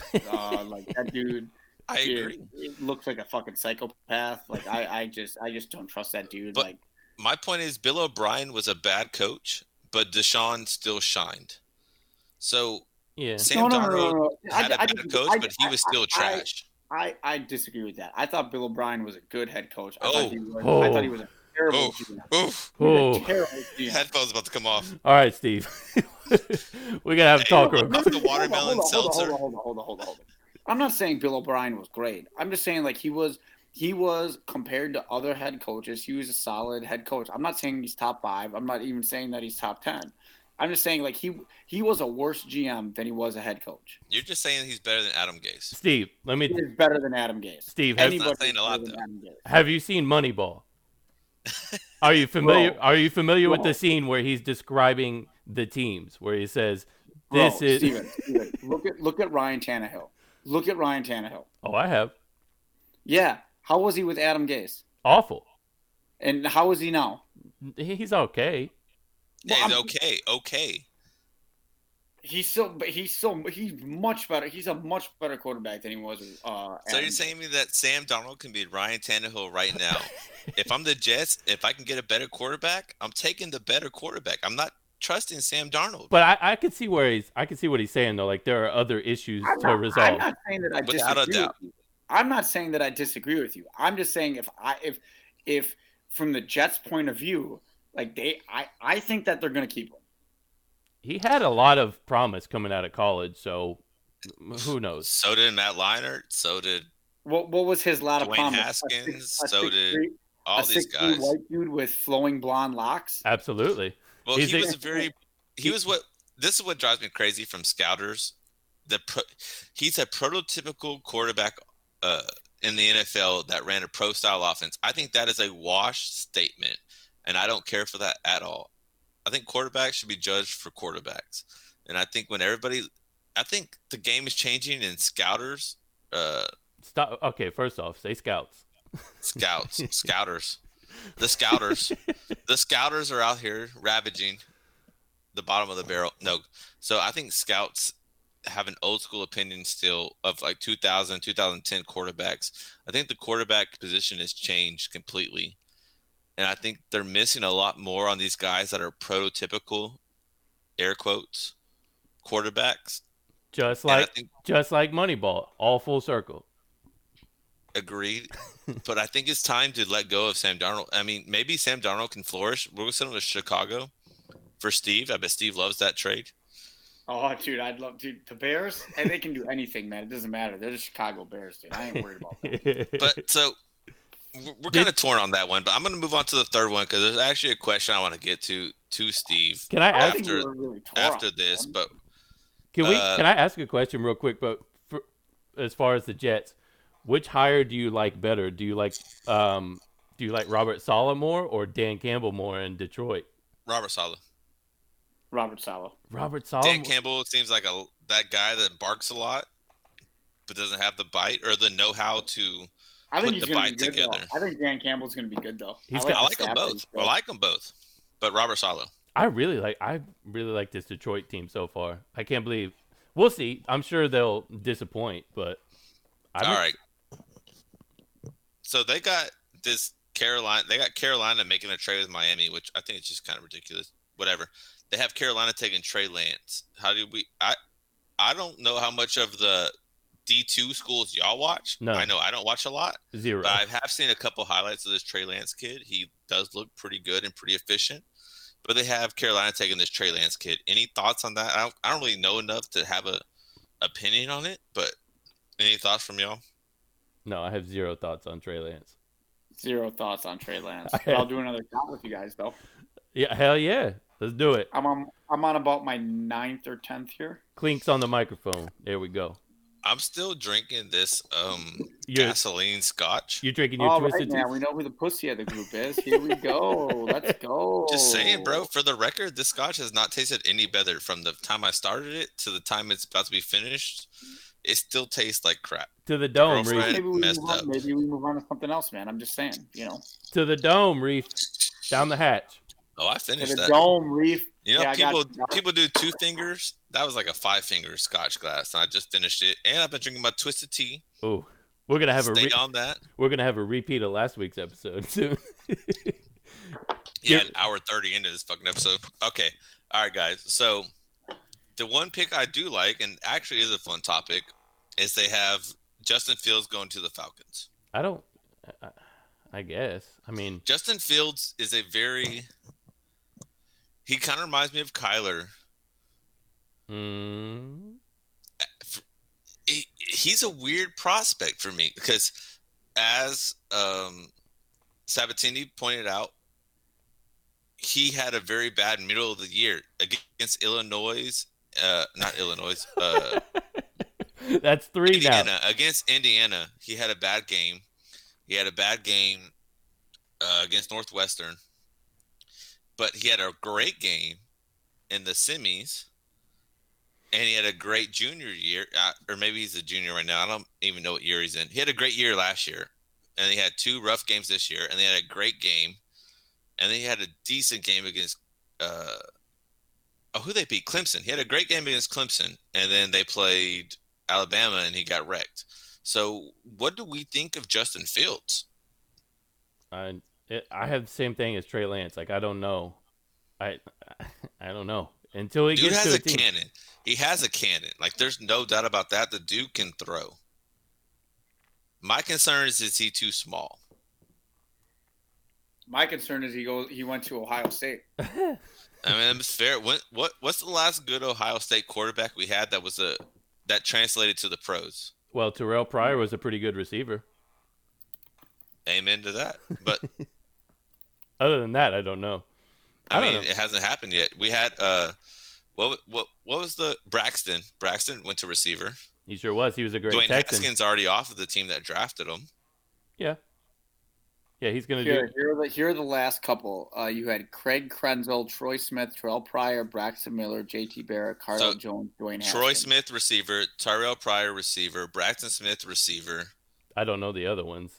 That's, JT Barrett. JT Barrett was he got hurt, and then Cardale Jones came in. in the JT was the one re- quarterback that they had that I thought was pro style already. oh, and he didn't do shit. He was the knee brace quarterback that they had, and uh, Yeah, I I'm- thought he was a very talented pocket passer, and he hasn't done shit. Like he's not. I don't even know if he plays in the NFL anymore. I don't know. Uh, they all eventually get switched to receiver. So wh- whoever he's playing receiver for now. Yeah, it's crazy. I mean, I, I, Justin Fields is the biggest question mark for me. He could be a complete bust, or he could be up there with Trevor Lawrence. I don't honestly. I don't know. He reminds me of Kyler a lot. He reminds me of Kyler a lot. Yeah, I, I mean, I guess so. But I think Kyler was more talented, just out of the gate. I mean, Justin Fields was the number one quarterback, I think, coming out of Georgia during his class. And dude, uh, I think he was top, uh, maybe number one in the ESPN 300. Like he was a, I know. I watched him on a Netflix. stud. I watched him on Netflix. I saw how good he was. I didn't, I didn't know he was on Netflix. To be honest with you, I just watched his game. I think he's a very good quarterback. I don't, I don't trust him not to get hurt. Like I saw his slides, which scares me. If a quarterback can't slide in the open field, that always scares me personally. And then I've seen how many times he got hit and how many times he's been hurt. Yeah, he's gonna get his block knocked off by the Bucks or the Saints if he goes into it. Kyler's very good about like seeing that hit coming and then sliding and just taking a blow or taking a glance, not taking a shot. He's very good at that, and I don't think Justin is as good as that. But I think his arm is just as good as Kyler's. So it's a very weird, and Kyler's faster, no doubt about that. Kyler's definitely faster, but it's a very weird dynamic, and to trust Trey Lance, to trust the D two quarterback to be the guy, and they're taking him third before Justin Fields. Carson Wentz came in and lit up the league, and we all thought he was hot shit and that he was something. And now we're all questioning his abilities. Yeah, And then a BYU quarterback, I just don't. I I, I think it's going to be very hard for teams. Besides Trevor Lawrence, after that, I think teams are going to have a hard time, and I think we're going to see what about two that? quarterbacks thrive. I think we're going to see two quarterbacks fail. What And I don't know which two. What about that Wisconsin quarterback this year? He was pretty good before he If you play for Wisconsin, I don't want you as my quarterback. Okay, bro. If you're gonna talk about Graham Mertz, number one, stop it. He's gonna win the Heisman next year. Just Oh God! stop. All right, Stop, I'm gonna go ahead and mute this. I'm gonna take a piss. I'm about to leave. Uh, this guy thinks that Wisconsin quarterback is gonna win the Heisman. I'm down. I'm out. You know who was a Wisconsin quarterback at one point? Mr. Mr. Russell Wilson. Uh, what was the dude's Yeah, name? bro. Hey, hold on. What was uh?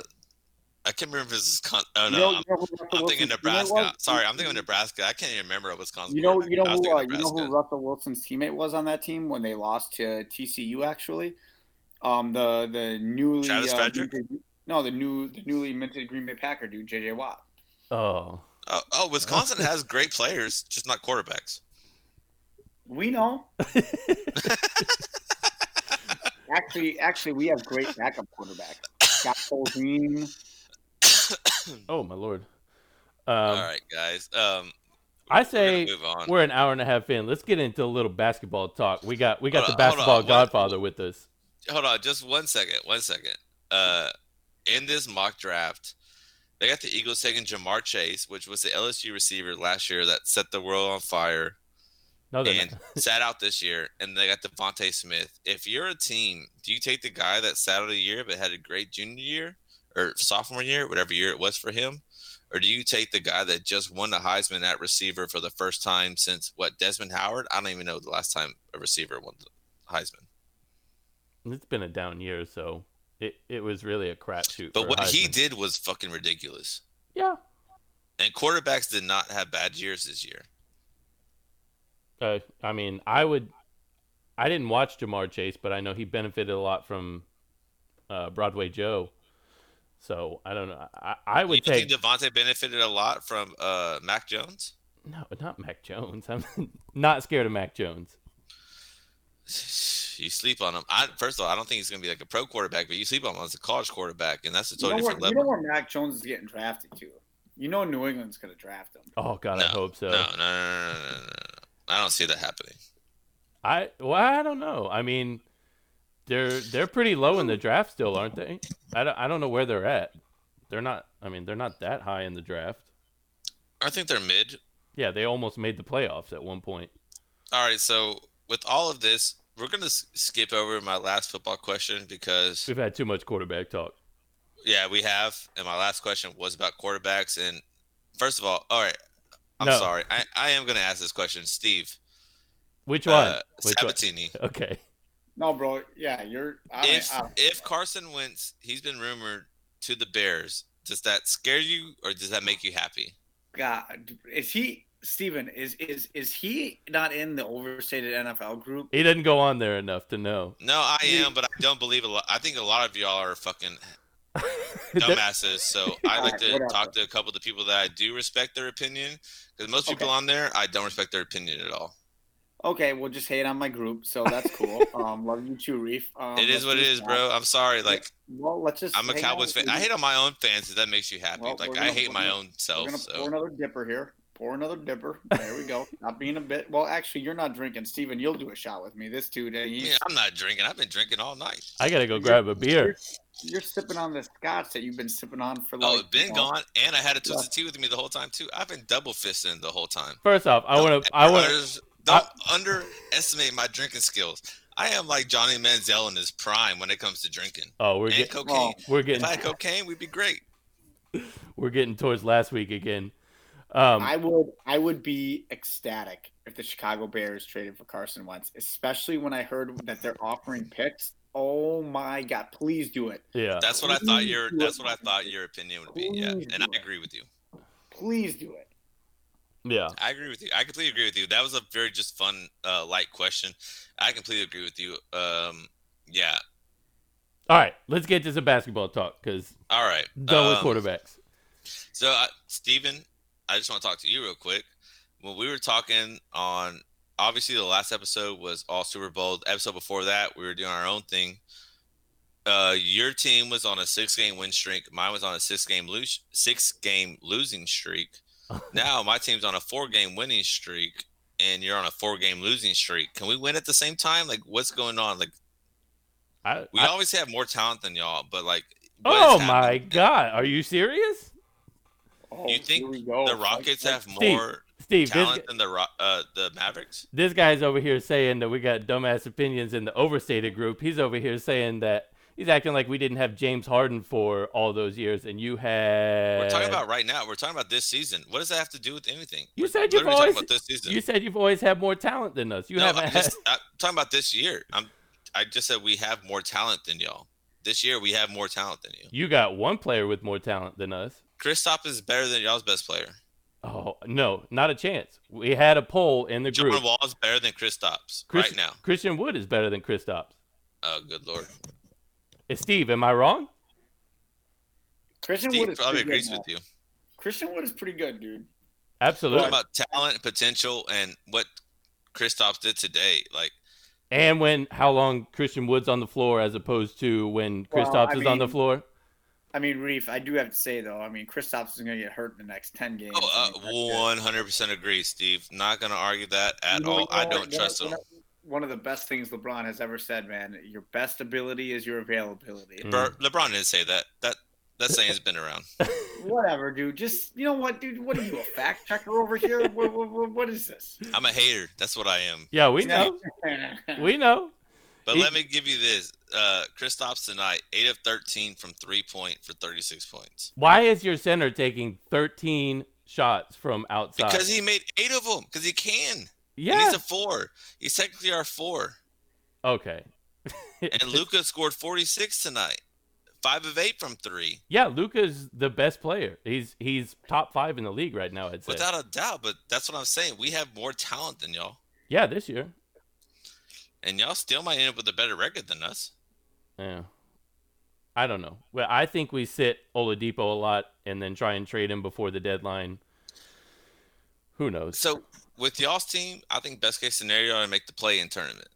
With my team, I think I don't believe there's a. I think they have to make a trade, but I don't know what player you can trade for. Get somebody who's not soft as three ply toilet paper like KP is. First of all, KP's not going anywhere. It just is what it is. That's what his contract is. Okay, get somebody in the middle because he's not going to go down Where? there. Who? Who? Who for what price? Who for what deal? Like I- who can you take that just makes this team better? I think this team is Brook what Lopez. it is, and they're a seventh or sixth seed in the West. Brooke Lopez. Oh, good lord, no, I'm good. Oh. I got to hit on Brooke Lopez, bro. I just Uh, want I want to throw Give that me out three there. years ago, Brooke Lopez. I'll take that all day, but I'm not taking this Brooke. Lopez. Give me last year Brooke Lopez. I'll take it. I mean, You've been watching too Eh. much uh, Mavs basketball. You don't. You forgot what good basketball looks like. I mean, maybe so. Ooh. Guarantee that basketball is my least watched sport right now. I have been all NFL, so I'm definitely not up to date on it. But Yeah, clearly because you don't Brooke like. Lopez is the game changer for this team. Ugh. Might be, bro, but we ain't trading them. I don't I know. think- They, It They- has to be either a two-way two guard, or it has to be a just defensive five. Like it, Lu Dort. Get Lu Dort.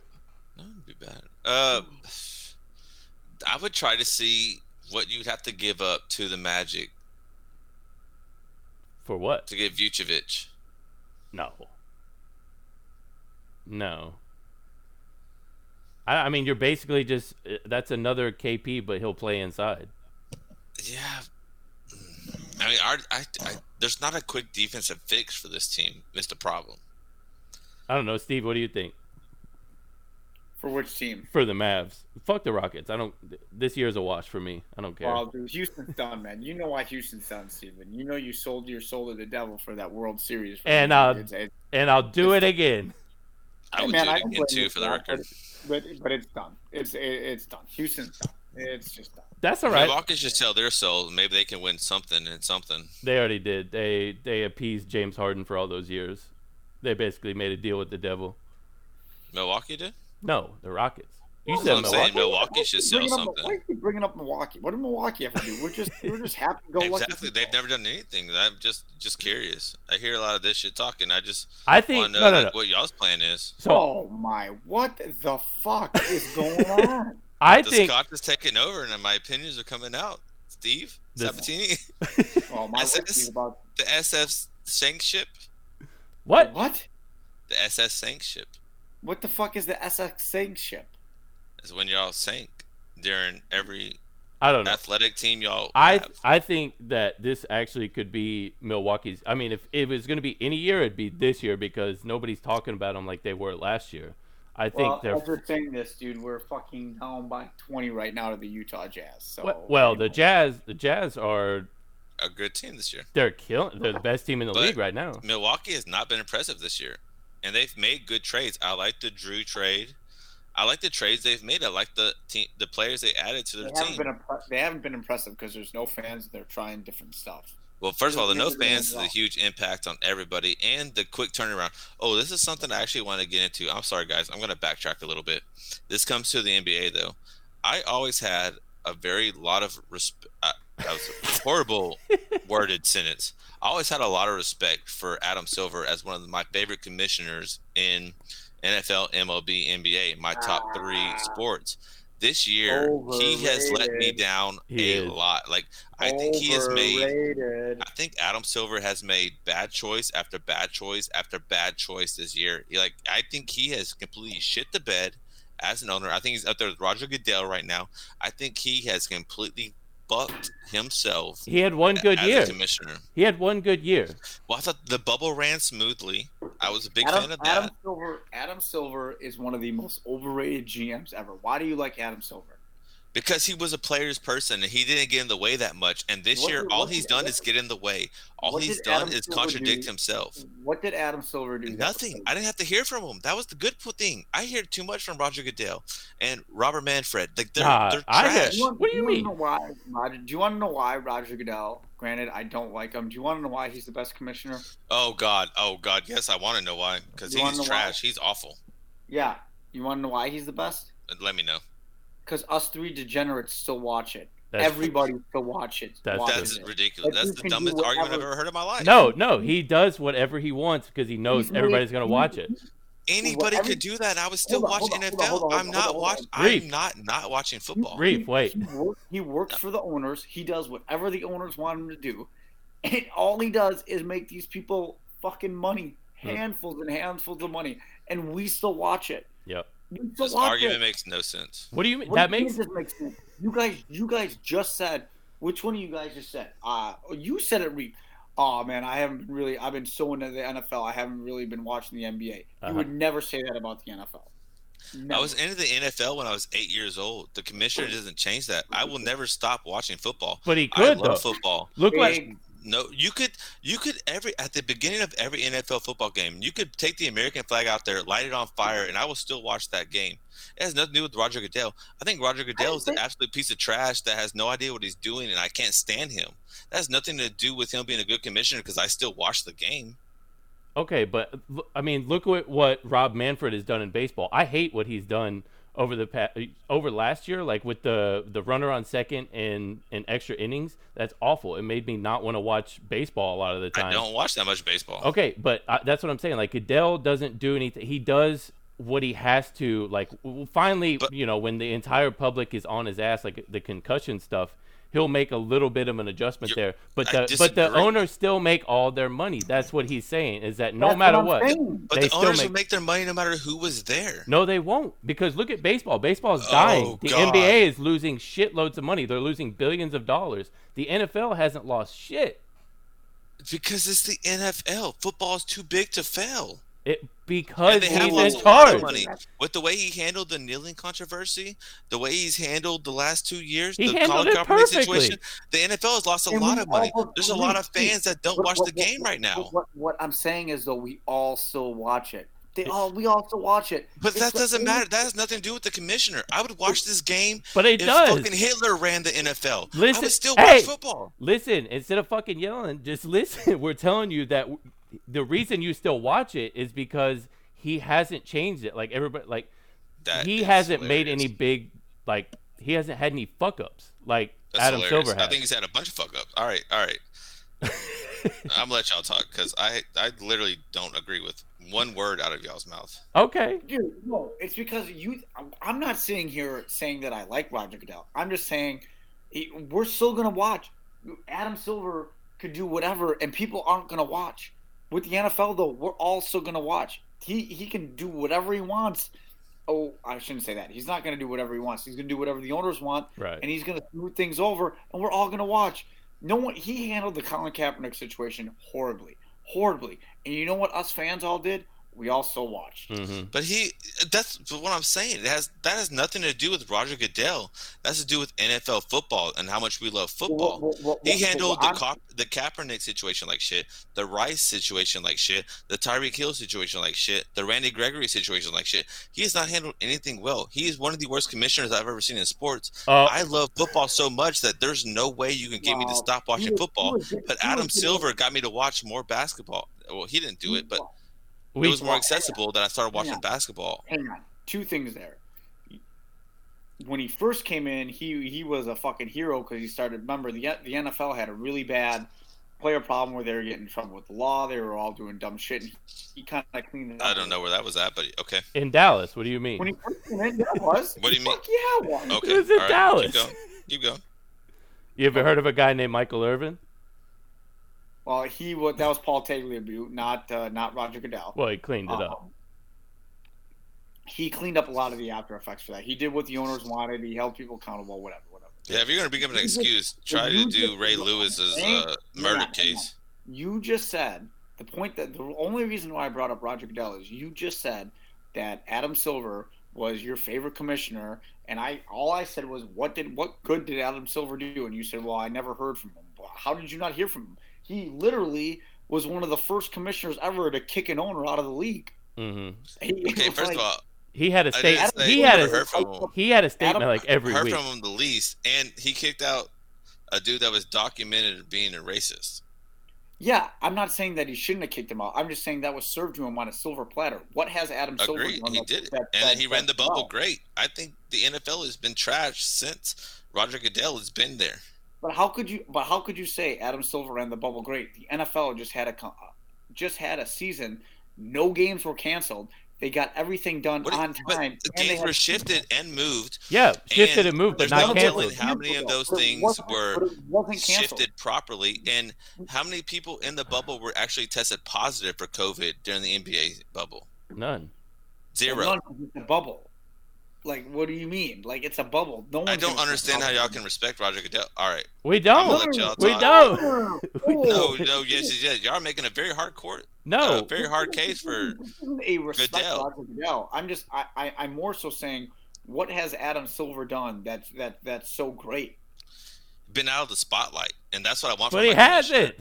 He He has was. it. That's my point, He though, dude. was, and if it came to a if it he came to a not been out of political the or a He has not been out of conscientious decision, he made the right decision until this year. This is what I'm saying. This year is the one he finally became verbal, and where I've heard about him way too much. And if I'm hearing about your commissioner that much, you're doing a bad job. And Roger Goodell has never once done a good job.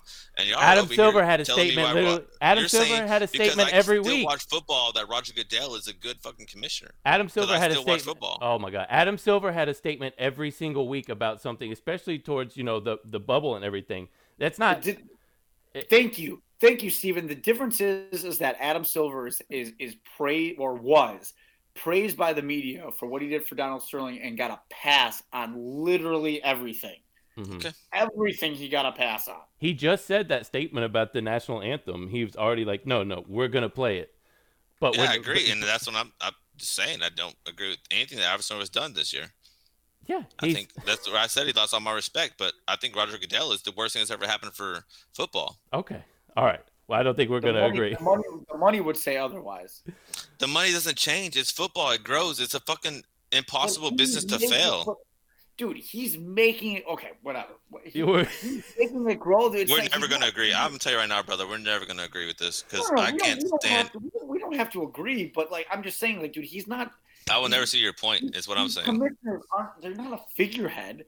Like, like, like Steven just said. Robert Manfred made him. What do you mean they're not a figurehead? Reef, sh- stop interrupting. No, Just let somebody talk. no. Okay. All right, time for another shot. Okay. Not for Reef. There's just nothing to do with being drunk. I just completely agree with disagree with that Okay. blasphemous statement. Okay. That's we fine. gotta You we don't gotta have be able agree we gotta be able to make the statement though. All I right. heard plenty of them. All right. Well, let's talk about the average nets because that's something you put on your list that you want to talk about. And I think we can all agree that the Nets have been incredibly disappointing since making that Harden trade. Um, their defense has been exactly what we expected it to be, just 140 points a night against them, pretty much, is what it seems like. And they are not. I mean, it it doesn't look like the the powerhouse offense that we thought it would be. Like it's good, but it's not. It's not crazy like we thought it was going to be. I don't know what y'all's thoughts are on the net so far. You want me to go, or if you want to go? Yeah, go ahead. I'm good. okay, go ahead, Steve. I, I think that the the Nets are going to be just fine. I, I think you know KD's kind of. I mean, he showed up on offense. I think with this team, uh, which is uh, typical for almost every NBA team, the regular season doesn't matter. It's all going to be about the playoffs. Um, I think if I was the Brooklyn Nets, I'd be looking to trade Kyrie, but I, I don't think they want to do that. I think Joe Harris is probably a more logical trade for them, Hmm. but they obviously need some sort of.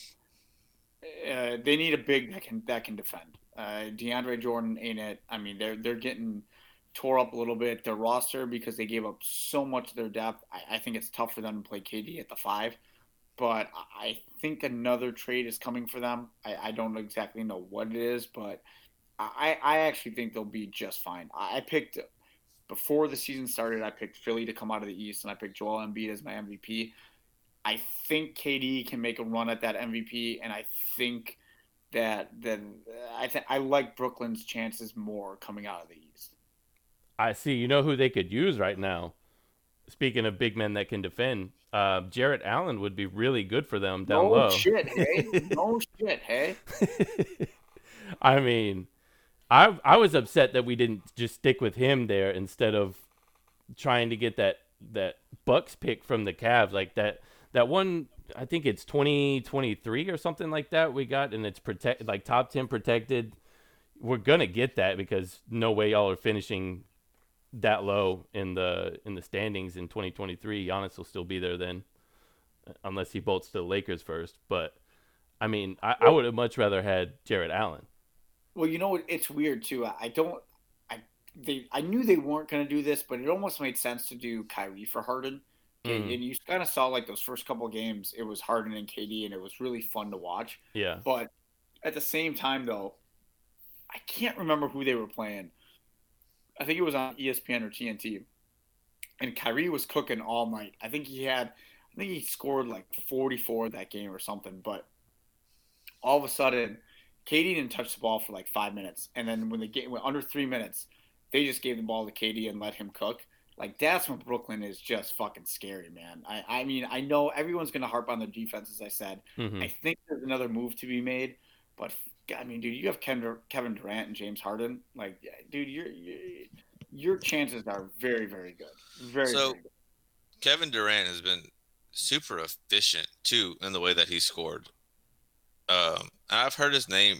Obviously, he's going to be comeback player of the year. There's absolutely not a doubt about that. But being mentioned with the MVPs, and LeBron's had a great year too. hmm But how special has Steph been, especially these last couple of games? I mean, we all kind of he was gone for the last year, and we all kind of like s- sat back and forget how good Steph is, and he has been nothing but phenomenal this year. I mean, he is carrying a team that I think has decent talent at best, and dropping 35 and five and shooting 50, 40, and 90. I mean, he is on a tear right now. Steph is scary. It's it's funny you say that though, because I I absolutely this is like the one argument that I absolutely hate. Like, it, it, it I'm not saying you're like this, Reef. Don't this. I know you're not saying this. You're you're not saying this. I know you're not. But like, there's other people like in in like the overstated NBA group that are like, well, look who look who Steph has had around them. Look, blah blah blah blah blah blah blah. Steph has been phenomenal this year, and as good as he's been, they're thirteen. Uh, they're fourteen and twelve. hmm They're not going to win a playoff series. They they they may they may win one playoff game. Like why? I, what what what I don't understand Maybe I know two. you're not. I know you're not saying this. I know you're not saying this. I, I'm just saying for other other people that I see on social media. Why does it take Steph for Clay to be out, for him to do this, and finish eighth in the West, maybe ninth, maybe not even make the playoffs? To be like, oh man, look at the numbers Steph's are putting up. Look at what he did pre Durant. He was the back to back MVP. They went to two straight finals. hmm Yeah. Like Steph has Steph's a been baller. He's been this guy. Yeah, for sure. And he's he revolutionized the game in his own way, for sure. Um, I agree with you. They probably sneak in at the eighth, seventh. Maybe they get to play in tournament. I don't know what the case is. I agree they don't win a series, but what does MVP really mean? Is it the best player on the best team or the second best team, or is it the person that results in the most wins if they weren't on that team? And if that was what it meant, I think Steph is in that running. Unfortunately, I don't think that's what it means. I don't think that's what it means in any sport. I think it's the best player on one of the best teams. but Steph is. It, you can't sleep on what he's done, like for sure. Like he's still got it, and when Clay gets back next year, that could be a fun team. I think teams are still getting better, but we still have to respect Steph, and I think a lot of people slept on him this year. Yeah. Yeah, I still think the MVP though, more so in the NBA than any other sport, is it's a regular season award. And Amen. Amen to that. That's strictly what it is. Like I don't I don't understand why, you know, LeBron bitches and moans about all this other stuff when, you know, he has half-assed the regular season except for last year since since he was in Miami. Like yeah, yeah LeBron, best player in the NBA, but he's half-assed it. Like you should not win the MVP for doing that. Yeah, I threw a prayer up for you when I saw you post that on one of our groups. I knew, yeah, I knew, I knew his boys were coming for you. Yeah, it was just like I don't understand like why you're complaining about it. Like there's not a there's not a person on the planet that thinks that you're you're you're you're not the best player in the NBA. Like what what what's up, man? You know yeah. what I mean? Like, yeah, well, he he claims well, that false narrative that he's like, oh well, just because I'm I'm the best player, it gets boring, so they gotta they gotta vote somebody else in every once in a while. Like no, that's completely false. Yeah, no, it's no that you take off. I mean, he, he does it. uh, It's probably been since he since he went back to Cleveland. Like when he got back to Cleveland, he's been doing that. I don't think he did it in Miami, but certainly when he was there, you know, he had Kyrie, he had Love, he had all his supporting pieces. He could kind of take his foot off the gas a little bit throughout the regular season. So it hasn't been as impressive, you know. It's still don't get me wrong, he's still, you know, like you said, the best player in the league, but he's not going out and doing like what Giannis did the past two years is like it, it was every single night everybody was like holy shit look look what he's doing every single night. Le- you don't have that with lebron. He's not doing things night in and night out. He'll have one great game and then everybody's like oh well yeah he's the best player in the league. But you're right he doesn't do it every single night and i think that's what holds him back. Yeah, and, and I don't even think Giannis is a top 30 player in the NBA as far as like, hey man, can we win a title with this guy as our number one option? But in again, it, I think people need to understand that it's a regular season award. You know what I mean? Mhm. Like it, it's, it's nothing more than that. And Giannis has been the best player in the regular season. And you know when Steph Curry won, everyone was all bitching about it. Steph Curry was the best player in the regular season. I, I don't understand why people are get this upset about this. I, I it, it boggles my mind.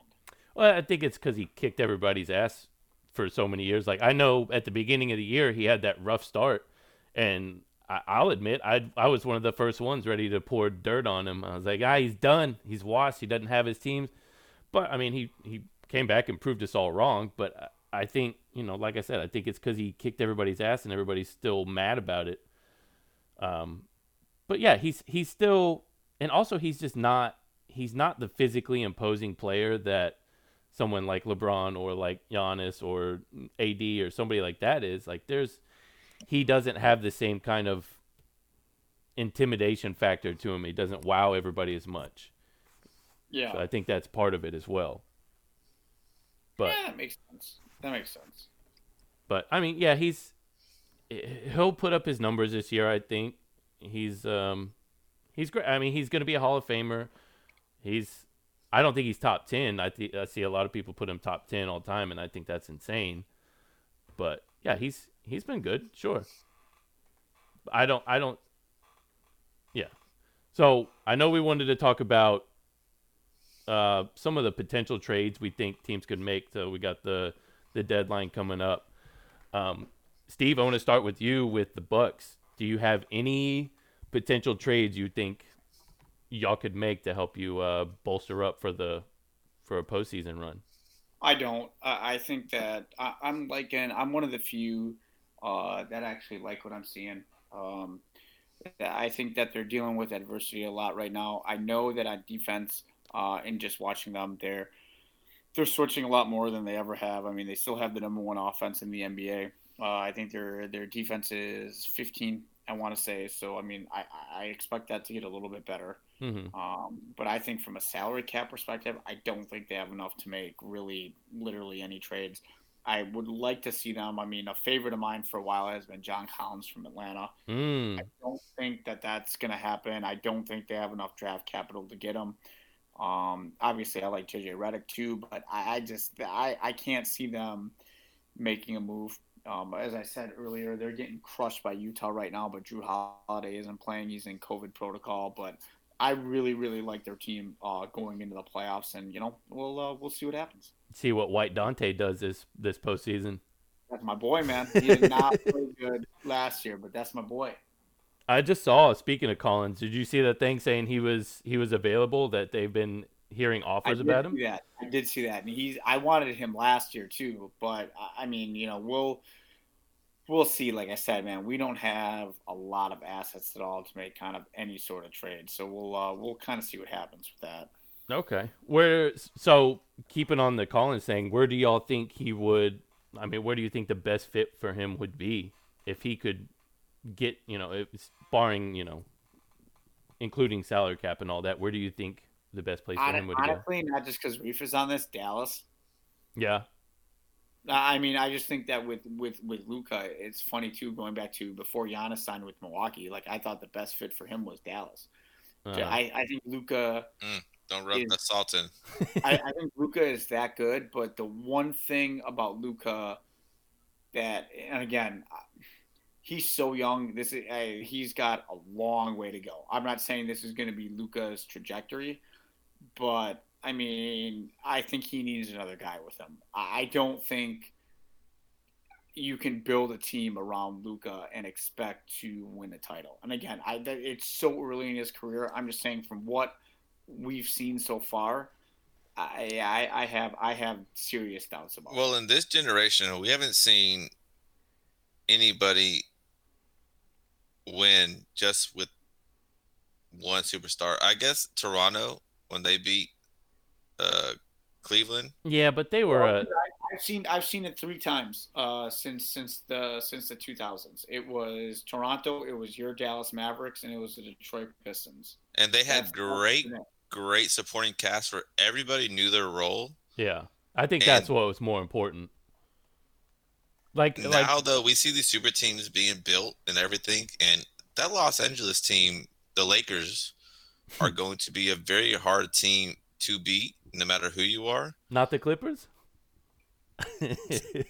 Not after the, not after their performance last year. I mean, I thought they were the better overall team, and then Paul George went Casper, and they kind of disappeared in it all. And Giannis did what Giannis does and got beat by a team that he shouldn't lose to. I mean, Giannis is probably the second best player in the NBA right now, in my opinion but oh. he doesn't he hasn't won it yet and maybe if he gets that one and he gets that monkey off his shoulder he can just pile them up. That's a very big possibility and like steve uh, said i really thought that he was going to wait to go to free agency and come to dallas and play with luka which i thought would have been a great match.